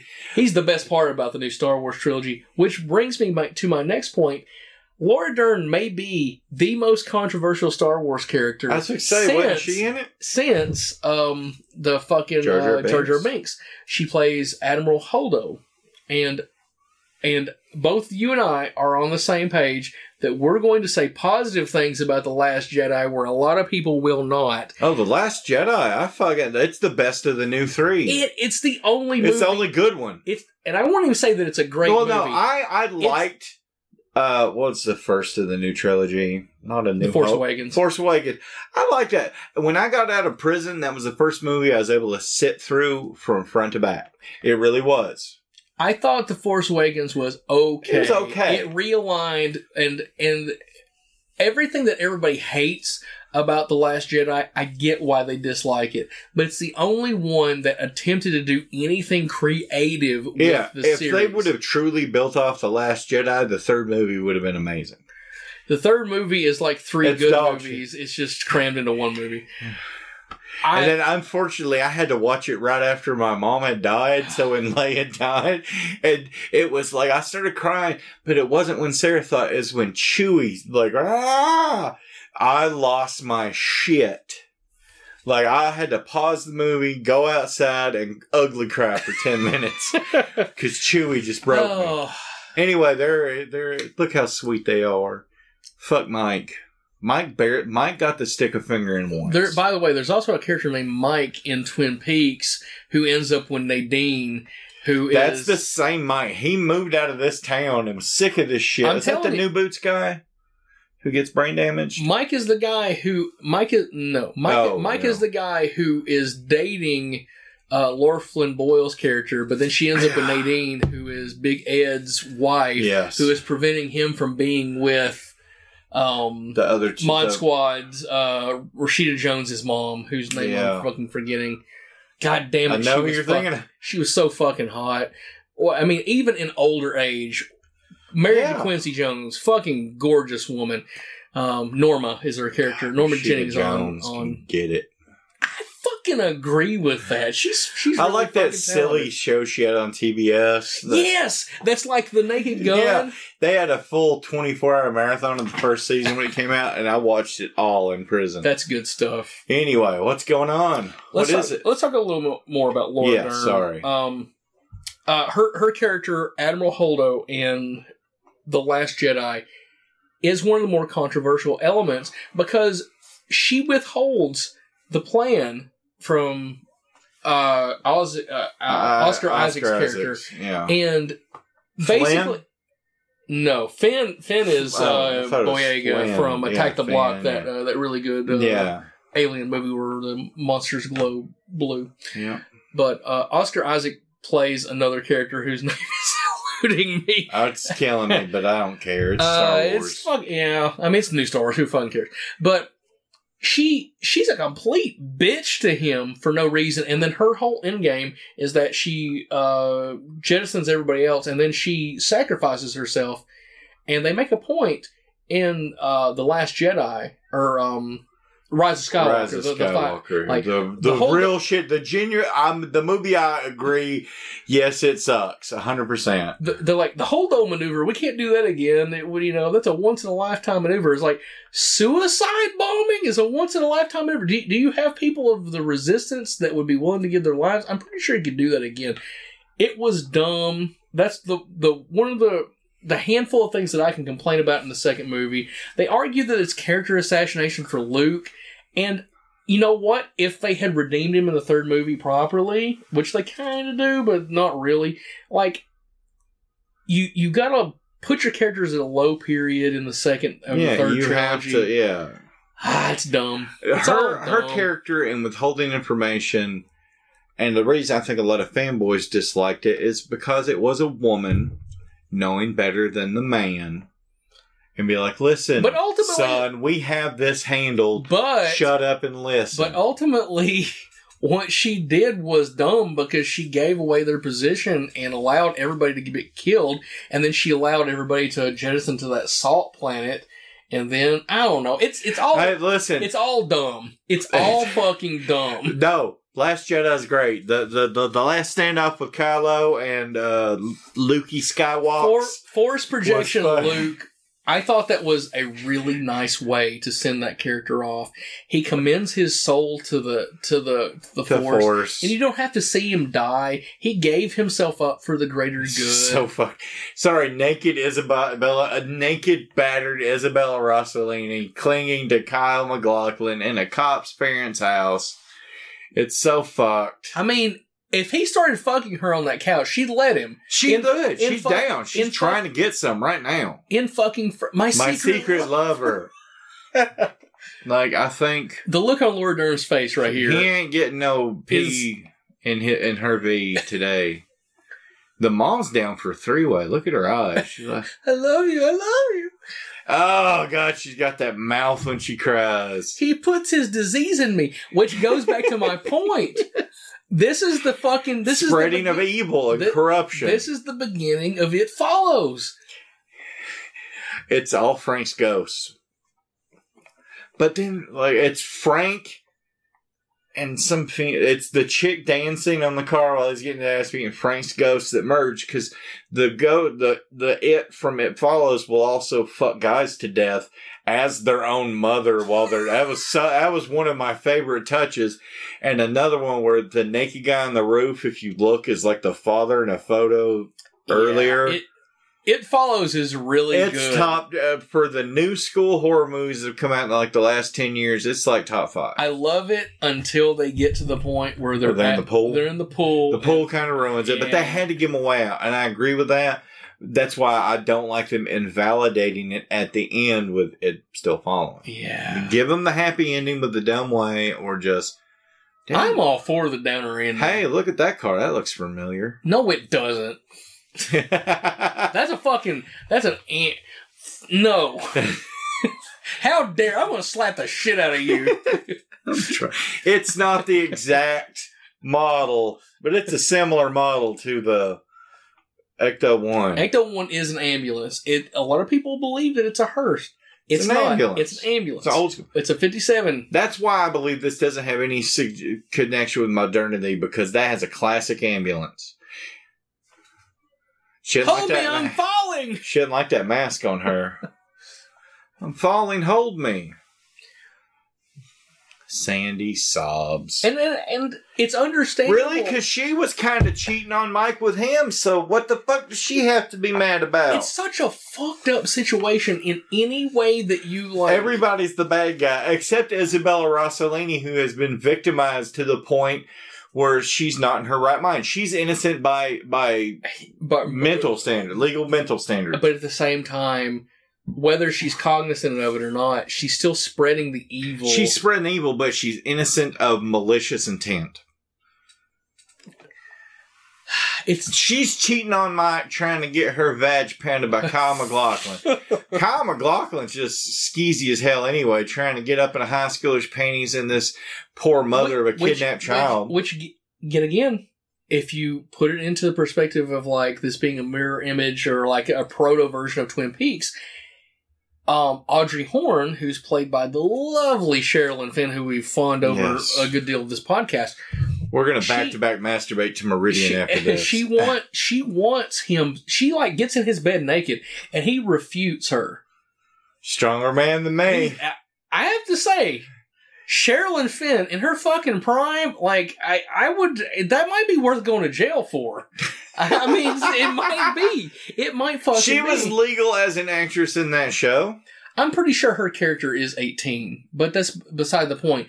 is that Coop is he's so He's a la- moral man. he's so laser focused on what he has to do. He doesn't want to be because before Windom Earle, who becomes the big bad going into the you know the end of season two, you know he had an affair with his wife and and all the complications of that. It all adds up. It all Okay. fucking adds up. we sorry, we we've lost focus of the movie. This is Kyle MacLachlan going in trying to bring closure. and we're about to see some weird, fucking Weird fucking shit, man.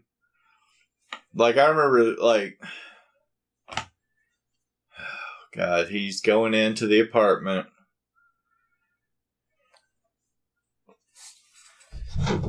this this end game that's sort of orchestrated by Frank Booth is is so strange and it, it, it almost reminds me this is sort of like the the Rube Goldberg kind of stuff that like Wes Craven would do in some Yeah, of his I could definitely see that. because we we have The guy the, tied the, up. the corrupt cop yeah.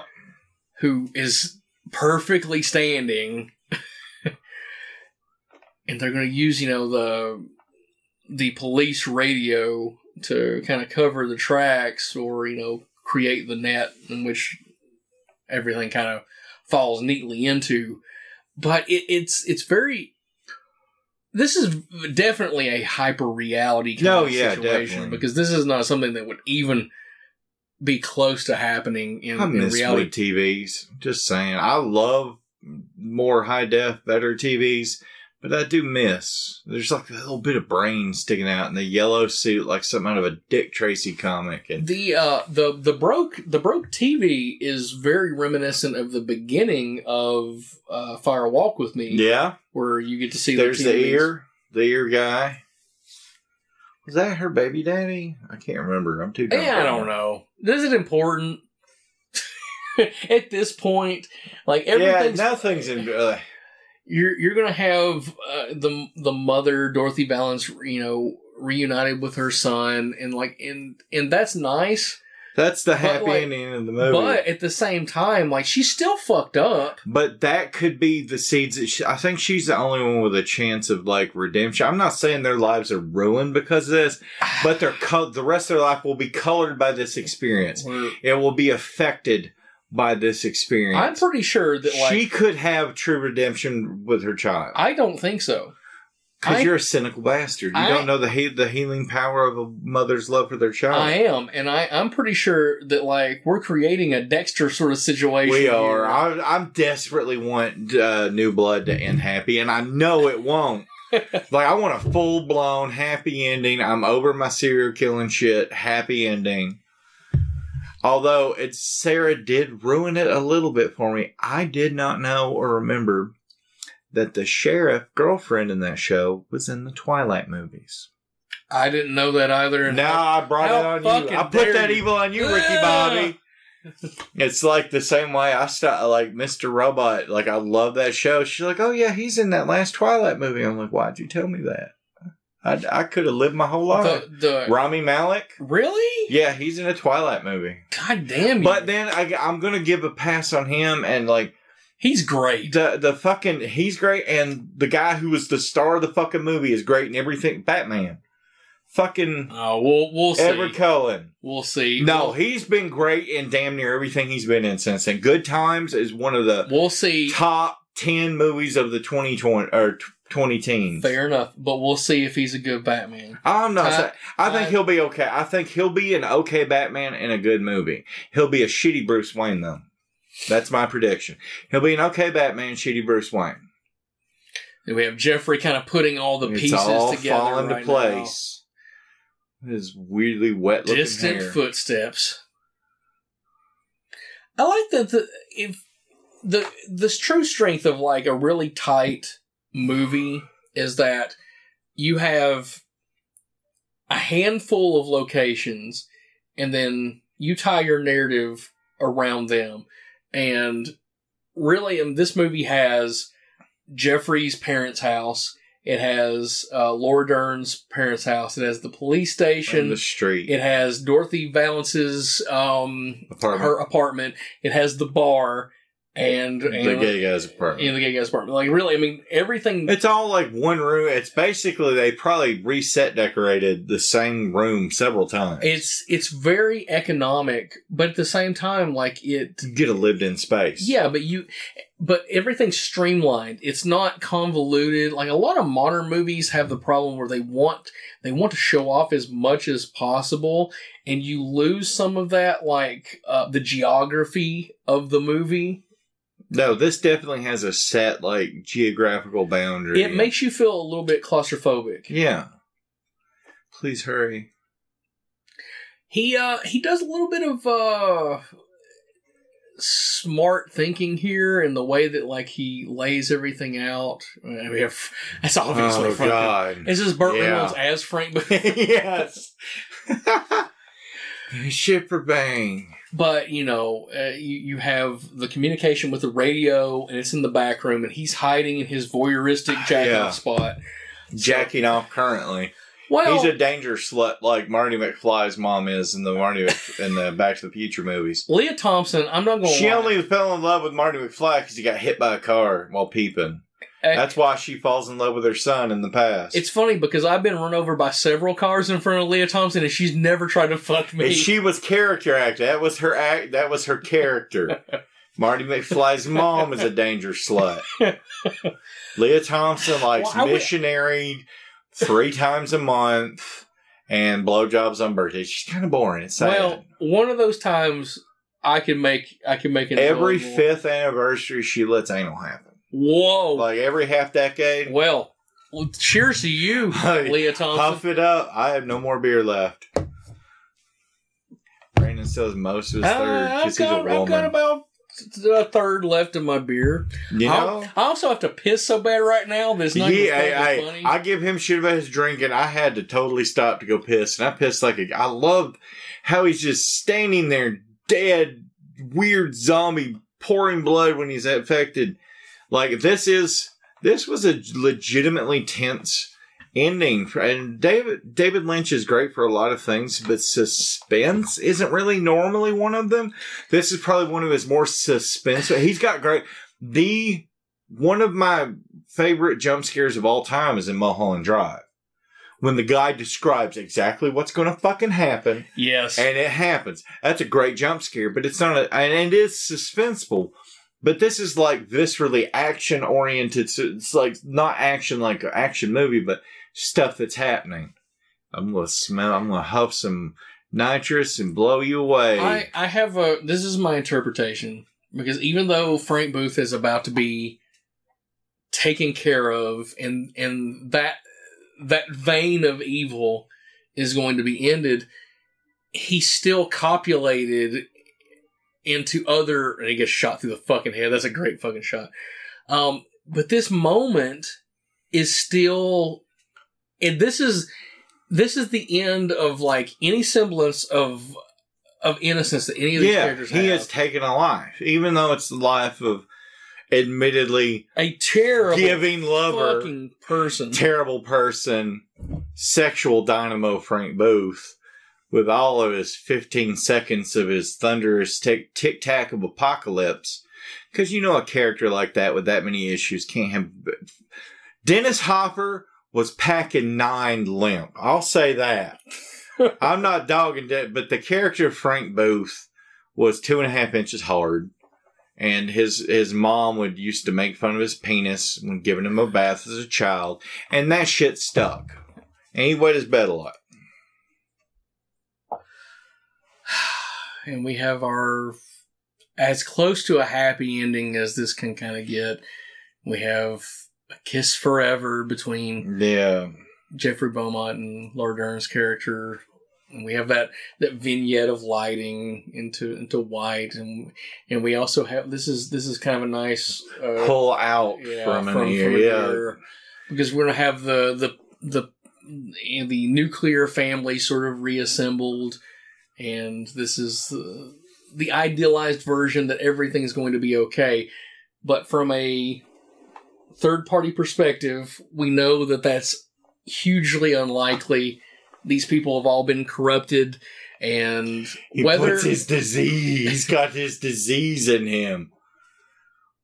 Whether He's going to become a Boy Scout later, later in life, and uh, molest kids. Yes. just to just to transfer. he's going to become he's Dylan McDermott's character in um the Clovehitch Killer. That's that's that that's that's uh That's it. I'm I'm telling you that's uh that's 100 percent accurate. That's That's canon now. that- It's canon. his uh his son is going to is going to catch him. So right now would be a, an opportunity. We're going to um as we're wrapping this up, we're going to uh do the next one to figure out what we're Oh yeah, watching for, wheel. for next month.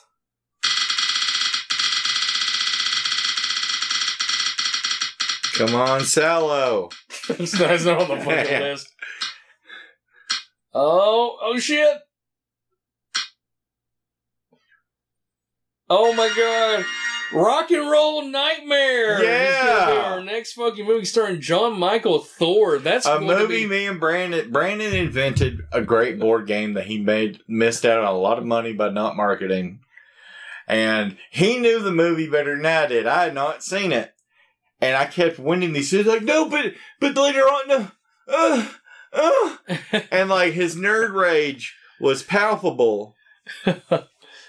Brandon like Brandon needs to do a Kickstarter for what Slash, Hey, don't don't give it Oh. away. Don't give it away because It's somebody's going to steal my great idea. and I'll murder you. But look, we, we pretty much we come full circle. literally full And- circle. and it's sort of- and there's that pimp ass hat. it's tying everything back up into this wonderful little bow, but we still have that nastiness under the under There's the always surface. nasty.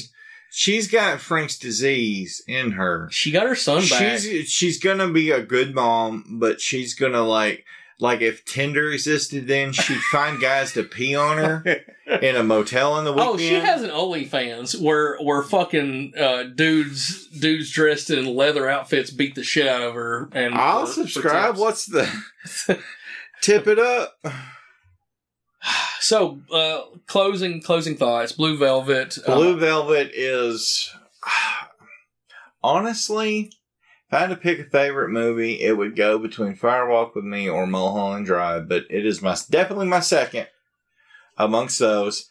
Or you know, the second pick that's not in between another tying. It's great. Is the acting is amazing. It's there's a lot more underneath the surface of this film if you're willing to look for it. Just like the the very obvious uh, parallels that it's drawing. I think that this movie is very strongly uh, the dog, Sparky. projected in terms of its cast. And if this had been miscast, this could have been a disaster. Oh yeah, one wrong, uh, one like tooth of those cogs not lining up, it wouldn't mesh as well. Well, I think that's going to wrap us up till next month, uh, which uh, I'll let you guys know. We're going to be doing a Motel Hell Woo! retrospective in January. Takes lots of critters to make. Fuck, I can't. Farmer think. Vincent's Farmer Fritter. Vincent's fritters. And then we'll be back on the 15th of that month with uh, Rock and Roll Nightmares. Should be a very fun time. Do you Uh, think we could wheelchair Scott in? Because he's probably never said, let this be his first exposure. Really delicately, maybe set up an ICU tent or, you know. We'll, we'll build him an iron lung. We'll see what we can do. um, till then, guys, uh, subscribe to the podcast on Apple Podcasts, Spotify, any of the major podcast uh, you know platforms we're available on. Uh, buy a T-shirt or a mug on our web store Yeah, at fuckers. juicykruger.com and subscribe to the podcast on those platforms. Uh, we're available on Twitter and uh, social media at Rants Black Lodge. Until next month, Rant Army, keep, Keep marching. marching. Have kinky sex.